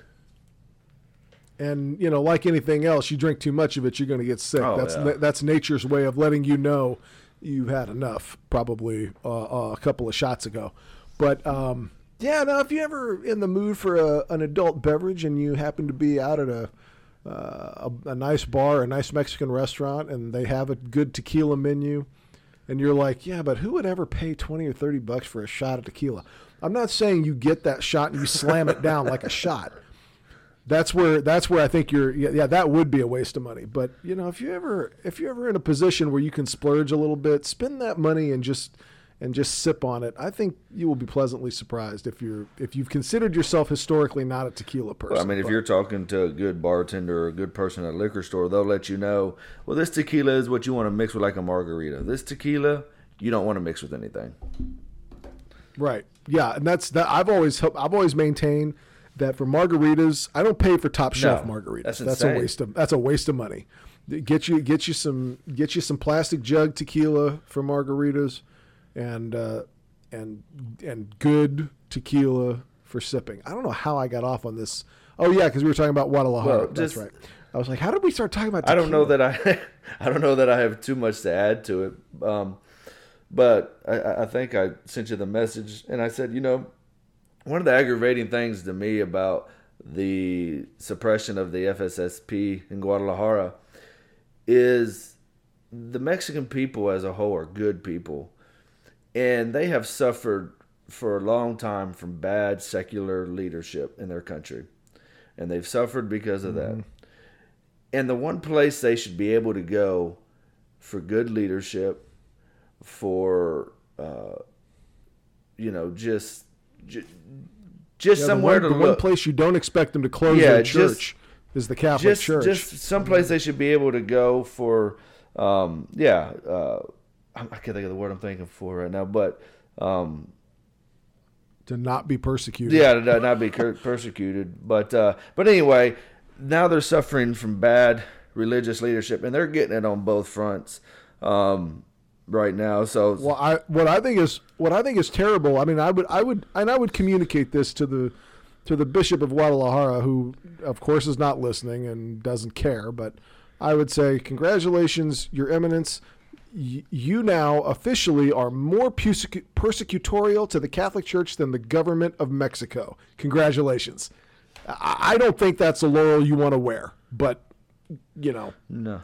Uh, uh, you better have a damn good explanation for this when you die. That's all I can tell you, because God is real, and Jesus Christ is real, and this whole "I'm a cardinal, I don't owe anybody any explanations" BS that'll work with just about everybody except him.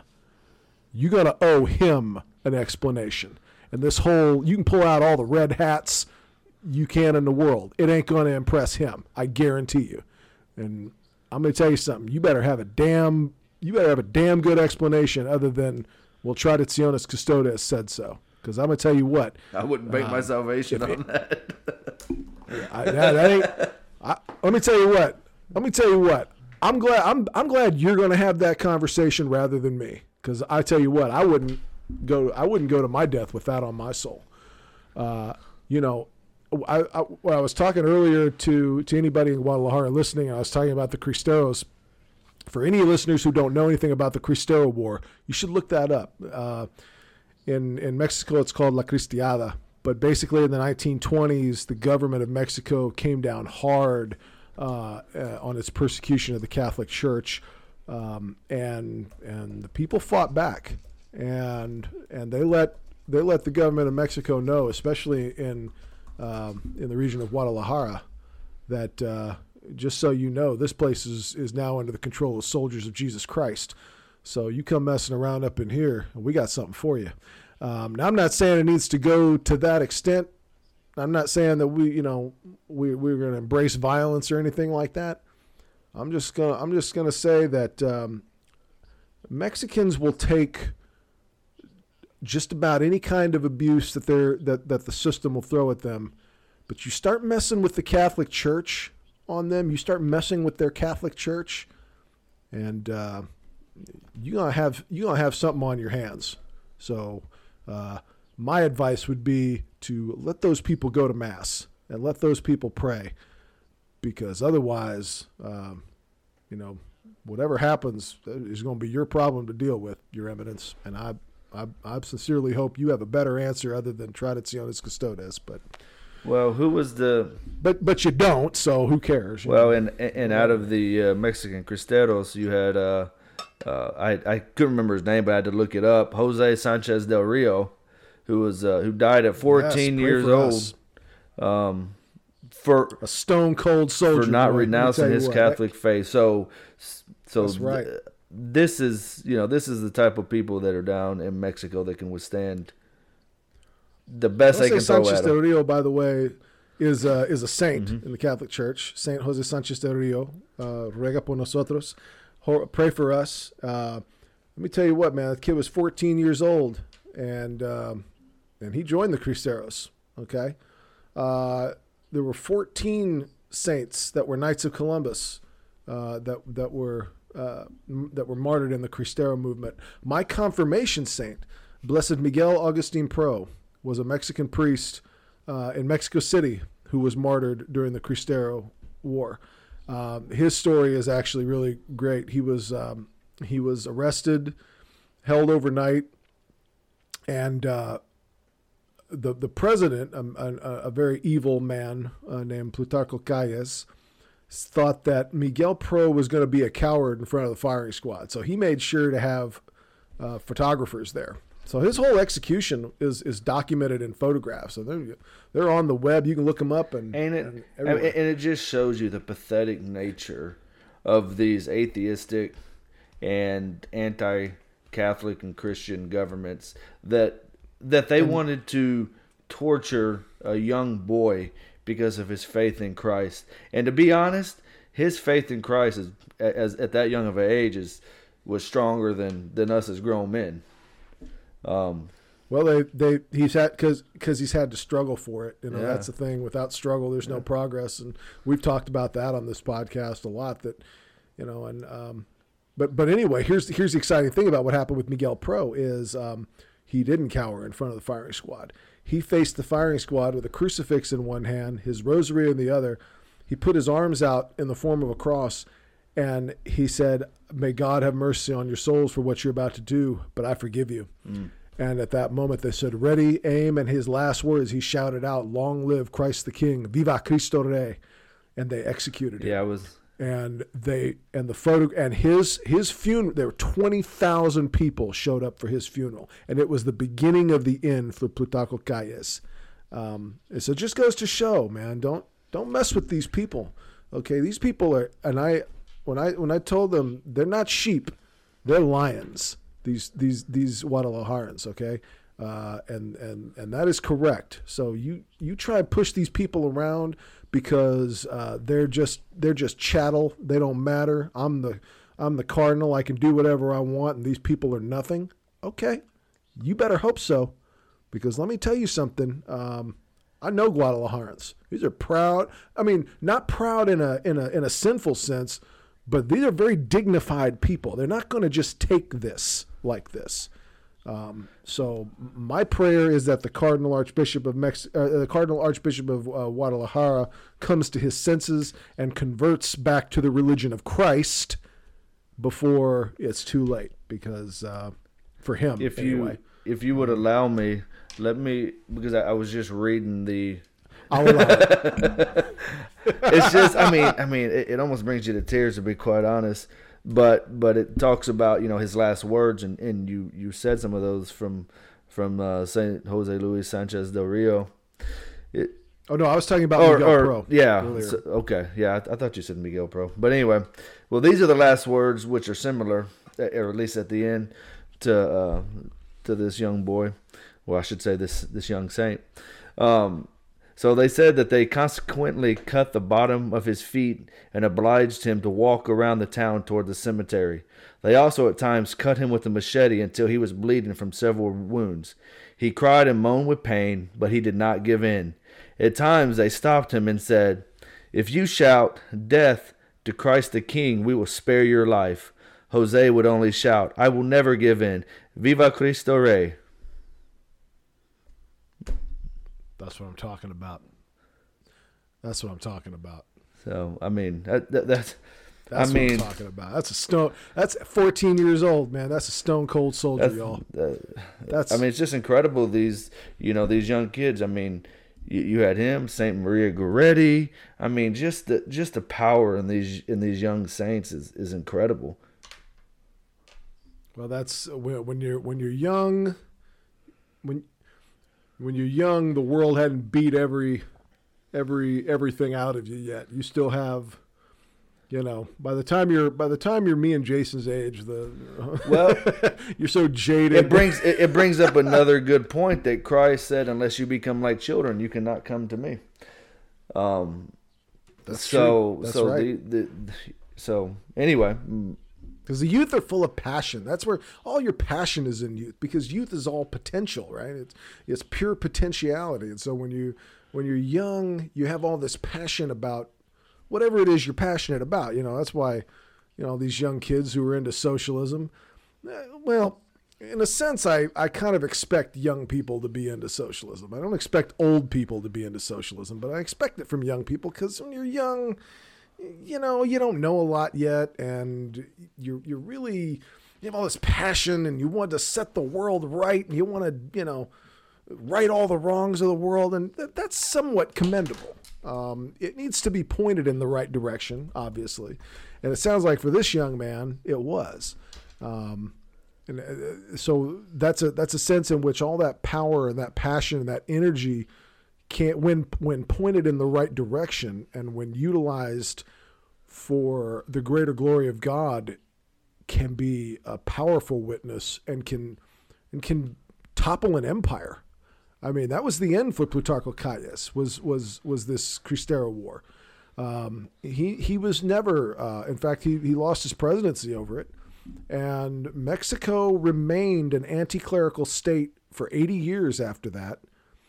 Um, it was illegal to wear clerical garb in public. I remember Priests would that, have to walk around in suits and ties. In fact, uh, John Paul II got a ticket on his first visit to Mexico for wearing his papal cassock out in public. The government was embarrassed and made the ticket go away. Obviously, but they, they yeah some some policeman issued him a ticket. You believe that well, crap? I'm I'm Um, looking at I'm looking anyway. at uh, Blessed Miguel Pro, and, and okay, now I'm remembering uh, his story. Now I, I know you talked about it, but yeah, I mean these pitch, yeah, uh, some of these. He has a shrine here in Houston, Texas. For those of you who don't know, at uh, at St. Francis of Assisi Religious Goods on Highway Six Oh, in I've Bear. Creek. I didn't know he was there. And it's- Had relics. He's he's a it's a little Catholic store in, out in Bear Creek, Houston, Texas. If you go into the Catholic store, uh, in the back against the wall there is a shrine, and it's a it's a nationally recognized. It's his it's his North American shrine. I've been there uh, before, and I've in- never noticed United that. States. Okay, I'll have, next time I go there. But no, no. I mean, some of these. What I was saying is, some of these pictures here. Yeah, I remember seeing a lot of these these pictures, and they're, jeez. Um, he says he was also a Jesuit. He was a Jesuit. Yeah, that's true. And he's he's not he's not been uh, canonized. He's been Yeah, yeah, he's a, so he's a blessed, but uh, yeah, he said he was a, a Jesuit priest. I didn't. Yeah, see, I, I've seen the pictures and I've heard briefly about him, but I didn't know this much about him. I guess, but yeah, a lot of these pictures I've seen before. He was a, he was a master of disguise. He had this, uh, so he he was he evaded a lot of authorities by being able to dress up in a lot of different disguises and things like that. And uh, he had uh, a, a quite a, a witty sense of humor and um, a really sharp intellect. You know, he, he was a Jesuit, so he's very well Yeah. educated. Very The, the Jesuits articulate, historically have been nice. very intellectual in a good way. Um, Yeah, yeah, absolutely. Well, you know, I think I think uh, yeah, well, and there's you know, that's the problem with with education. There's there is such a thing as being overly educated and you know, you meet these people who have 20 PhDs and 30 master's degrees and they spent their entire lives in academia and they're all crazy. did you I haven't met did you say this earlier? But I, I didn't know this about Miguel Pro, uh, Blessed Miguel Pro. It says the firing squad shots didn't kill him. He had to have a coup de grace. Yeah, he did have a coup- he, they they he had a coup de grace. They walk uh, and there's a and there's a photograph coup de of grace, that not also. coup de grace. Yeah, coup de grace. Sorry. I don't I don't know how it's pronounced. So like Well, I didn't said, think Gross on, on then, trad but- men. On trad men, we make it up. I know what it means. fact, I just don't know how to say it, baby. You know. Uh, in in fact, everything I said earlier in Spanish, all made up. Not even real words. No. Um, You're that good. it sounded good, so that's what's important. Um, no, I, I, I have I have tremendous amount of respect for the Catholic Church in Mexico, and uh, Mexican Catholics who have maintained the the faith that was brought to this continent by um, by Spain. And you know, the I, I believe it was Pope Pius V, but it might be a different pope or or a saint of that day. But I really do believe it was Pope Pius V who said, um, "The head of the Catholic Church is in Rome, but her heart and soul lies in Spain." There's something about the way that Spaniards practice our religion or uh, express our religion, both in art and literature and, and, and poetry, that is so moving. It is so- it is so uniquely Spanish, and it is so romantic. It's just a romantic and and emotionally moving expression of Roman Catholicism, and it's it's it's preserved in so many ways in Latin America, but in particular in Mexico because of all the persecutions.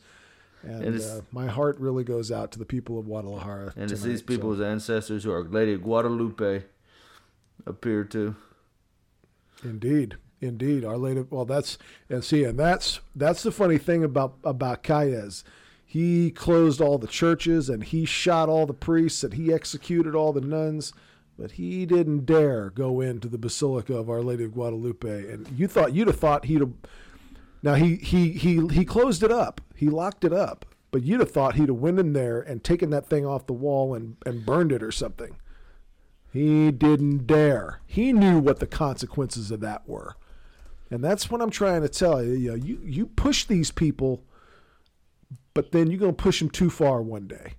And, uh, you know, you're going to look for, for uh, mercy from me, and I ain't to have none to give to you. I'm not that good of a Christian. I'm trying. I'm trying. You know, he God's not through with me yet. Well, I mean, I mean, Uh, what did so- what, what did Our Lady convert down in that part of the world? Nine million, more than more than what the people? Protestant Reformation took away.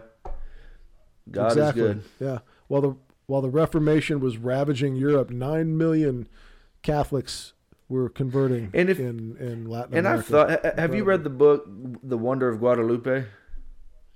I have not. Fantastic book about this story of Our Lady of Guadalupe. I'm gonna. But just think about the conversion of the Aztecs. If you're an Aztec, about how hard, how big of a jump that is going to be to convert to Catholicism from your from your paganism in, in the Aztec religions. I mean, it's not like like me. I went from one sect of Christianity to the Catholic Church, who who shared many of the fundamental beliefs, right? I mean, these people had Right. vastly different beliefs, and it wasn't just like one or two converted. I mean, nine million people converted because of Our Lady. Yeah, it's a, it's a it's a very similar story to what happened in Ireland. Um, the, the the the the Irish religion, pre-Christian Irish religion, was very similar to what they were doing in Mexico in sense of it was uh, very you know had had a pantheon of different gods that were worshipped. Um, it, Ireland was a very tribal um, system, so it wasn't it wasn't like the Aztec Empire, even though the Aztec Empire was kind of in decline by the time, was more or less almost totally finished by the time the Spaniards show up. But there, there were a lot of different tribes that lived around the Aztecs, uh, and so they had their own gods and their own things like that. And um, the entire country converts. So, so it is a similar story to what happens in Ireland. And um, of course, uh, Jason and I, uh, our, our, ancestors, both hail from that uh, from that particular island. So, uh, I think a lot about Ireland and what's what's going on there and what has happened there. And yeah, it's a, it's a really similar story. So it just it just shows that this is not something unique to Mexico, or this is not something that was unique to the Aztecs or anything like that. Uh, Christ has this power. It- it- he, you know, it- within his within his earthly life here on earth, he had thousands of people following him around, just wanting to listen to a word he said. Um, you know, there's something attractive about the truth, and and when people hear it, they know it. And when they're hearing watered down, apologized versions of it, they can tell that too. Well, So- and and a message that I feel like we can get from the Lady of our uh, from the story of Our Lady of Guadalupe and the conversions that we saw there. Um, as Catholics, we can take away the fact that we're really not that much better than the practices of the Aztecs. For instance, you you know people go, oh well, they were doing child sacrifices. Well, so are we. In in in Yeah, that in, and- in the name of abortion, we are Ours are worse because we're not even doing them for religious Well- purposes. we're just doing it for Well, utilitarianism. Yeah, well, what did the Aztecs uh, and other cultures do it for? Uh, you know, they do it for rain or for a good crop season or to to appease the gods from their anger or, or whatever, right? I mean, people today are are sacrificing kids for money, fame, convenience, very like you said, very utilitarian uh, uh, reasons, and and I feel like the message is okay. Nine million ca- uh, Aztecs converted to Catholicism, and we need to be out there as Catholics with the the the solid truth of the Catholic Church that no, these things are not okay to do. I don't care that that this priest on the internet says, "Oh, we can't criticize or we can't preach against you know immoral issues like abortion or this or that because you know what you have sin in your life yes i have sin in my life but but the difference is are you trying to repent and and pray for the graces of uh, of God that God will give you the graces to sin no more? Or are you just persistent in that sin defiant of of the commands of God and the commands of the church? So I mean if it's not I mean if if we can't preach against it then how can you call it sin in the first place? yeah. I mean and I mean you're you're these pre these people out there these these Father James Martins of the world who who you know we don't want to we don't want to say anything about sin but also racism is bad. Okay, well, why? Well, I mean, because if you if you if, if it's not true that you can't dehumanize people, if it's not true that it is fundamentally immoral to deprive human beings of their individual civil and human rights, then why is slavery and racism immoral? I mean, it, it's not incredibly apparent to me. I mean, I think it's good that we recognize racism as evil. What concerns me is we're not really sure why. And that's a problem for me because if we can't believe in the in the abstract moral principle that human life is fundamentally different than any other type of life out there, such that the point that it has inherent dignities about it that cannot licitly be taken away without the due process of law or something like that. But even in those cases, you can only deprive a, a, human being of certain liberties or things like that, like if he's a murderer or something and he has to be put in prison. But even the Catholic Church says putting people to death in those certain, you know, is only can only be licitly done under very extreme circumstances. Life is a very, it's the most sacred thing that God could give us uh, other than himself. And the and the way in which he gives himself to us is by his death. It's that big of a deal, guys. And so you can't just arbitrarily deprive other human beings of their lives without grave moral consequences. It's just you cannot do it. And I'm sorry that that upsets Father James Martin, but I really don't care. the truth is the truth, whether you like it or not. And can we stop? It is the way can we stop with all the gotcha type questions. It's like, oh, well, if women can't get out of abortion, then then men can't run away from fatherhood. Good, I accept the terms. When do we, you know? Uh, well, right. you can't, you know, like like James Martin is always going. Lately, it seems like I guess all the time he's really against Catholic schools firing uh, people who are in openly homosexual relationships. Well, if we're going to fire them, we need to fire the the people that are uh, using contraception that are teachers that are you know doing this or that that goes against Catholic teaching. And I'm sitting here like, if they're doing it in a public manner, I'm all for it. Go for it. But but there people seem to be ignorant, intentionally or unintentionally, of the fact that there is a difference in public and private sin in the way that we we approach it and if your sin is in a public nature, yes, there needs to be public repercussions of it because by not speaking out or not taking action, you are in essence saying, I accept it. Well, yeah, and that yeah, totally. I mean, like think about think about like um so you know, we were talking about politics and how the Catholic Church doesn't have political opinions and and so like that's one of the reasons I really hate when the U.S. Conference of Catholic Bishops comes out for gun control. Like, that's really not your job, A. B, and, and I, by the way, I wouldn't like it if they came out against gun control either, because gun control is an argument between two sets of people who fundamentally agree that um, things like mass shootings are bad and should not happen.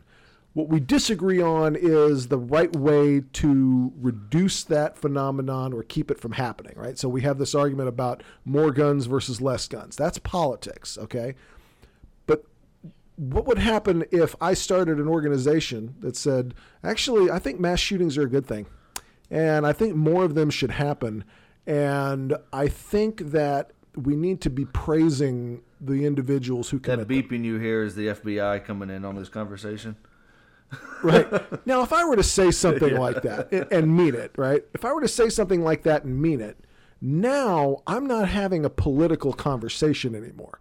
I have now advocated a position that is fundamentally incongruent with the catholic church's moral teaching on the sanctity of human life.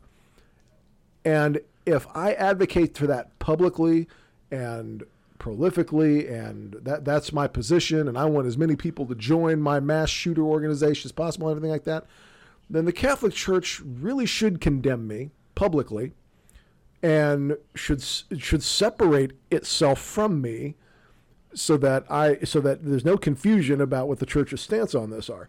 Um, this is this is what we're talking about. If you know, if as a private individual, well, I don't say that as a private individual, but if you commit certain certain sins are committed out of weakness, and um, you know, or, or or or all kinds of you know reasons, but fundamentally weakness.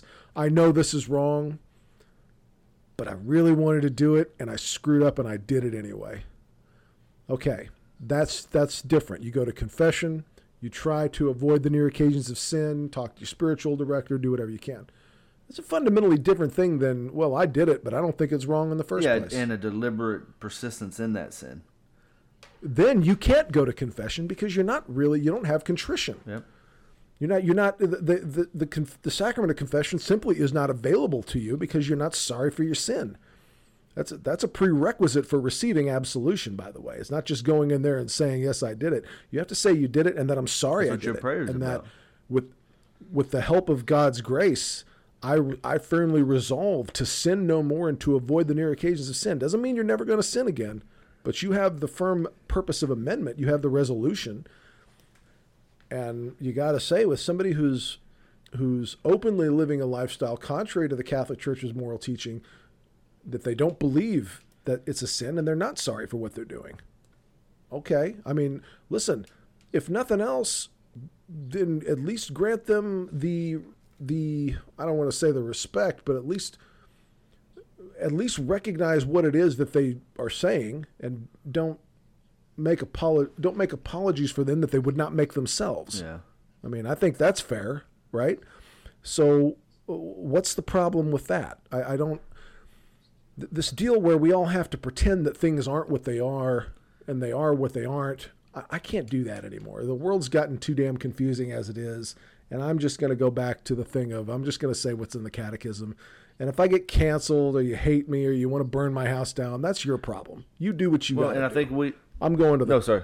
I'm going to the cross. I Well, and care. we have this this wrong idea today as a society that discrimination is always wrong in every form, and I disagree with that eh, because because there too. are times that discrimination is right. Okay, again, going back to the the immoral relationship of of that Father James Martin talks about in Catholic schools. Do I believe that Catholic schools should discriminate against openly sinful lifestyles? Yes, I do because in general, people are sending their kids to Catholic schools for what? For religious education and religious example. Now, do they always do the best of that? No. I mean, no, no school is perfect, right? But Yep. a- as a whole, the Catholic ch- schools should be doing their best to promote Catholic faith and morals. And you know, if you want to go into a secular world and have a job, depending on the nature of it, I may say no, they shouldn't fire you for that because it's a sec- secular um, organization who doesn't have these same faith and morals that the Catholic Church does. Now, you might get into the argument, which I tend to agree with, that you of course can't violate somebody's private property rights. You know, as far as you know who, who they choose, they let they let in their building and their business, but that's a different discussion. Specific, Well, yeah, because I think I think violation of property rights. You know, there there are certain rights that are fundamental to all human beings, and uh, you don't want to, and that are not conditional upon a human being's religion or or anything like that. That that we're bound to respect. Property rights being one of those rights. Um, but in terms like discrimination, the word the word to discriminate comes from a Latin word, which the the same root of the word to discern. Okay, and I, I and it kills me when people hear I hear people say I'm against any and all forms of discrimination, and I go, okay, can I sleep with your wife? Well, well, why not? You can't. Well, because she only sleeps with me. Well, no, no, no, no, no, no, no, no. You can't discriminate any and all forms. That's what you said. So therefore, to say that well, she's only going to have relations with her husband and no one else, that's a form of discrimination. You can't do that. You know, think about the things you say before you say them. Any and all forms of discrimination. Yeah. I mean, there are things we discriminate against all the time, licitly. Now, I'm against racial discrimination. Mm-hmm. Okay, that's, yeah, I- okay, I'll go along with that. I'm against discriminating against people uh, based on their, um, well, in some cases, their religion, right? So, for example, I don't think it should be the case that people can't move into a certain neighborhood or live in a certain apartment building because they're Muslims, right? I don't agree with that. But when it comes time to go to communion, yeah, we're going to discriminate against you based on your religion because you have to be a Catholic in the state of grace to receive Holy Communion. That's a form of discrimination. So when you talk about discrimination, the setting and the sense and the and the the whole totality of the circumstances is what determines whether or not that's morally justified or not. Well, So- and and I don't want to make it seem like you know picking on and, Father James Martin example with the schools. I don't want to make it seem like I'm just discriminating against homosexual relationships because part of his gotcha question is, well, should we fire people that are Protestant? Sure. Should we fire people that are using contraception? And I'm like, you know what? Actually, to be honest, I don't think it's a good idea for Catholic schools to be hiring uh, hiring Protestant teachers, especially for religious education. And then two, if if you have a teacher in there that openly promotes contraception, get rid of him or her. Get them, you know, get them out of there because if I'm sending my kids to Catholic school, I am expecting them to receive a good Catholic education. Now, we live in a world today where Catholic homeschool is really taking off because people really, you know, well, for one, cost. Let's let's get that out of the way. But the other reason is people feel like their their kids are not getting a proper Catholic formation in many Catholic schools today around the country. And formation is not just a stupid thing to worry about. It's very important. I was talking to my wife. Um, we are talking about my wife and I are big into like true crime books and, and documentaries and things like that, and we're we're we're fascinated by psychopaths because these are people who have no conscience, uh, are totally no no capacity for remorse, and uh, you know no um, no real emotions or things like that, like your serial killers and things like that. Although most psychopaths are not serial killers, but some are. Okay, but in essence, these are people who just don't think that you have. Uh, they cannot empathize with other people. Don't they say a lot Right, of so- CEOs, what are they, sociopaths or Yeah, a lot of CEOs Yeah, are like sociopaths and psychopaths. Uh, There's there's a slight distinction between sociopaths and psychopaths. I mean, it's very slight, but um, essentially, the sociopath is somebody who says, "Well, if I want something, and in order to get it, I have to hurt you. I don't have a problem with that. Uh, I'm not. My goal is not to hurt you, but if it happens, I don't care." Okay, that's a sociopath. A psychopath is my goal is to hurt you. I get my enjoyment out of watching you suffer that's the psychopath. It's a little bit different, but essentially the characteristics are going to be the same, right? No empathy, no conscience, no capacity for remorse. And these are very, they tend to be very destructive people. They tend to not have very um, uh, lasting relationships, and they have a high degree of Can't criminality. imagine why they wouldn't have good relationships. they, they they can't form lasting relationships with anybody, and they, they they tend to a high degree of criminality. And there's a lot of them in the average American law school. So as you can imagine, I've known a few. Um, and uh, I'm, I'm fascinated by these people. Anyway, Kayla and I were talking. She's like, "But I don't understand. You know, this one guy we were talking about. He was in a some murder documentary we saw. He came from a good family. His brothers and his sisters weren't like this." And I said, Well, yeah, but that's the thing. Environment will only account for so much of who you turn out to be. At some point, you have to make a choice to form your moral conscience, and no one can do it for you. So, so Catholic formation, we you know we talk about giving kids the tools to to inform a moral conscience and make good decisions, so that when they're adults, they will have the capacity to choose good versus evil. Because if you don't form your moral conscience, uh, you will end up being somebody who whose capacity for uh, empathizing with the suffering of other people was greatly diminished. And I, I take the I take the example of some of the greatest scoundrels and and and murderers in history. Uh, Adolf Hitler was a baptized Catholic. What happened? Well, what happened is at some point in his life, he had determined that the moral teachings of the Roman Catholic Church were not the thing that he needed to follow in order to inform what was a moral act and what was an immoral act. Instead, he looked more to the philosophers like Nietzsche and the uh, some of the other modernist philosophers of Germany around that time who believed that the ends always justify the means and that man's greatest quest is to power and that anybody who stands in the way of that quest needs to be eliminated. And we've seen the results of this. Uh, at some point, at some point in time, he and it all starts with a small transgression. Well, I'm not going to listen to the Catholic Church on this one thing because let's be honest, I know better than a bunch of guys in Rome 2,000 years ago, or some some Galilean Jew 2,000 years ago. He, I know better than he does on at least on this one issue. And then and then another transgression, and then another, and then another, and then another, and then eventually you look at yourself and you're somebody who you never would have recognized as a young person. Like you're, this is not the guy I wanted to grow up to be. This happens to people. So it's very important that you get a good formation in life. That's what we call formation. You're forming yourself. Because if you think one day you're just going to wake up and be a good moral actor when you never have been before, this is just going to sort of magically happen, that ain't how it works.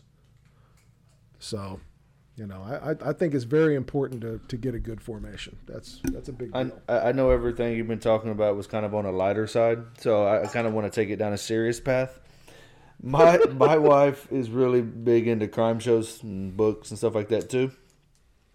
And I asked uh-huh. her one time. I said, "Why are you reading all these books? So you can kill me and get away with it?" She goes, "She just looked at me. and She goes, "Don't tempt me," or or, or, or she said, "Like don't cross me" or something like that, right? And so I just want to yeah. let you know, and all five listeners we may have regularly, I am not suicidal. If something happens, right. it was it was uh, something something had gone awry in the Mooney household. Let me give you a let me give you a nickel's worth of free advice, young man. Uh, your wife is nine months pregnant. You you tread carefully over there, bud. You just you just watch you just watch your well, step. I get I get diarrhea right? of the mouth too much. give that give that woman a wide give that woman some some space. Well, I'm not going to use wide berth because that may be offensive too right there you go. Yeah, I, I was going to say that too, and I went, well, no pun intended, right? All right, we're two hours in. We talked about a lot of things. Uh, we kind of were all over the place, but my I, I had the idea for this that if you just sit, because I didn't know what we were going to talk about tonight, and I was like, if you just sit two guys down on a microphone, just let them talk. Uh, I, I have a, I'm I'm kind of my wife is the control freak, and I'm kind of the opposite of the control freak. I just kind of like let the mess happen, and and and out of this mess, something amazing will come. I don't know if that happened or not, but I I like I like what we talked about. Oh so no, uh, it's been good. Did you uh, did I don't know if I ever said on one of the episodes or if I even told you. Did I ever tell you um, my lovely wife called us uh, Pinky in the Brain? Because because I told her because I, I was telling her one time I said, "Man, Mark, uh, we were just talking. I was like, Mark's the intellectual on the podcast, and I'm the sidekick." She goes, "Oh yeah, like Pinky and the Brain." She goes, "But I won't say who's the brain and who's Pinky." And I said, "I said Ouch. I think I'm picking up what you're putting down." wow, wow. So you're the brain, apparently. You better, you, you better tread lightly over there, bud. Let me tell you what. Let me tell you what, she's had about enough of your nonsense. Let me tell you, I can I can pick up I can pick up on that. So uh, so so so right now, as of right now, when is uh, when is D Day? As of right now, it's Tuesday, so the 28th. Okay. You guys are definitely going to be in our prayers. Thank you. Uh, that's exciting stuff. Uh, so this is uh, your third boy, no, it'll right? be the fourth boy, sixth Fourth kid boy. overall. So Outstanding. I- I-. I- Putting together. I joke because at work we get two weeks paternity leave. It's actually a new benefit they gave us a few years ago. So I Uh-huh. took paternity leave last year, June of last year, uh, 2020, and this year I'm taking it two years in a row. And I said, if I take it again next year, they gon they're gonna be like, all right, we're gonna need more proof than a birth certificate. You're just trying to get two extra weeks of vacation. Say no, sir. I'm just Catholic. you know, we got big families. or they're or, or, or everybody's going to get a company wide email that says due to some abuses in the system we have taken away this benefit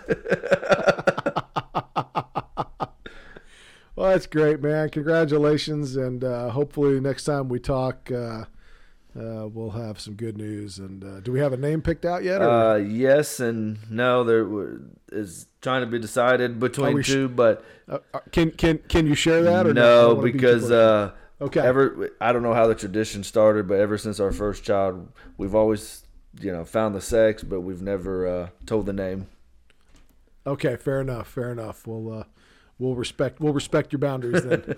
respect man and uh, uh, yeah, that's all I got, man. I hope everybody out there has a good week, and uh, to to any of our our listeners in Mexico, man, keep the faith.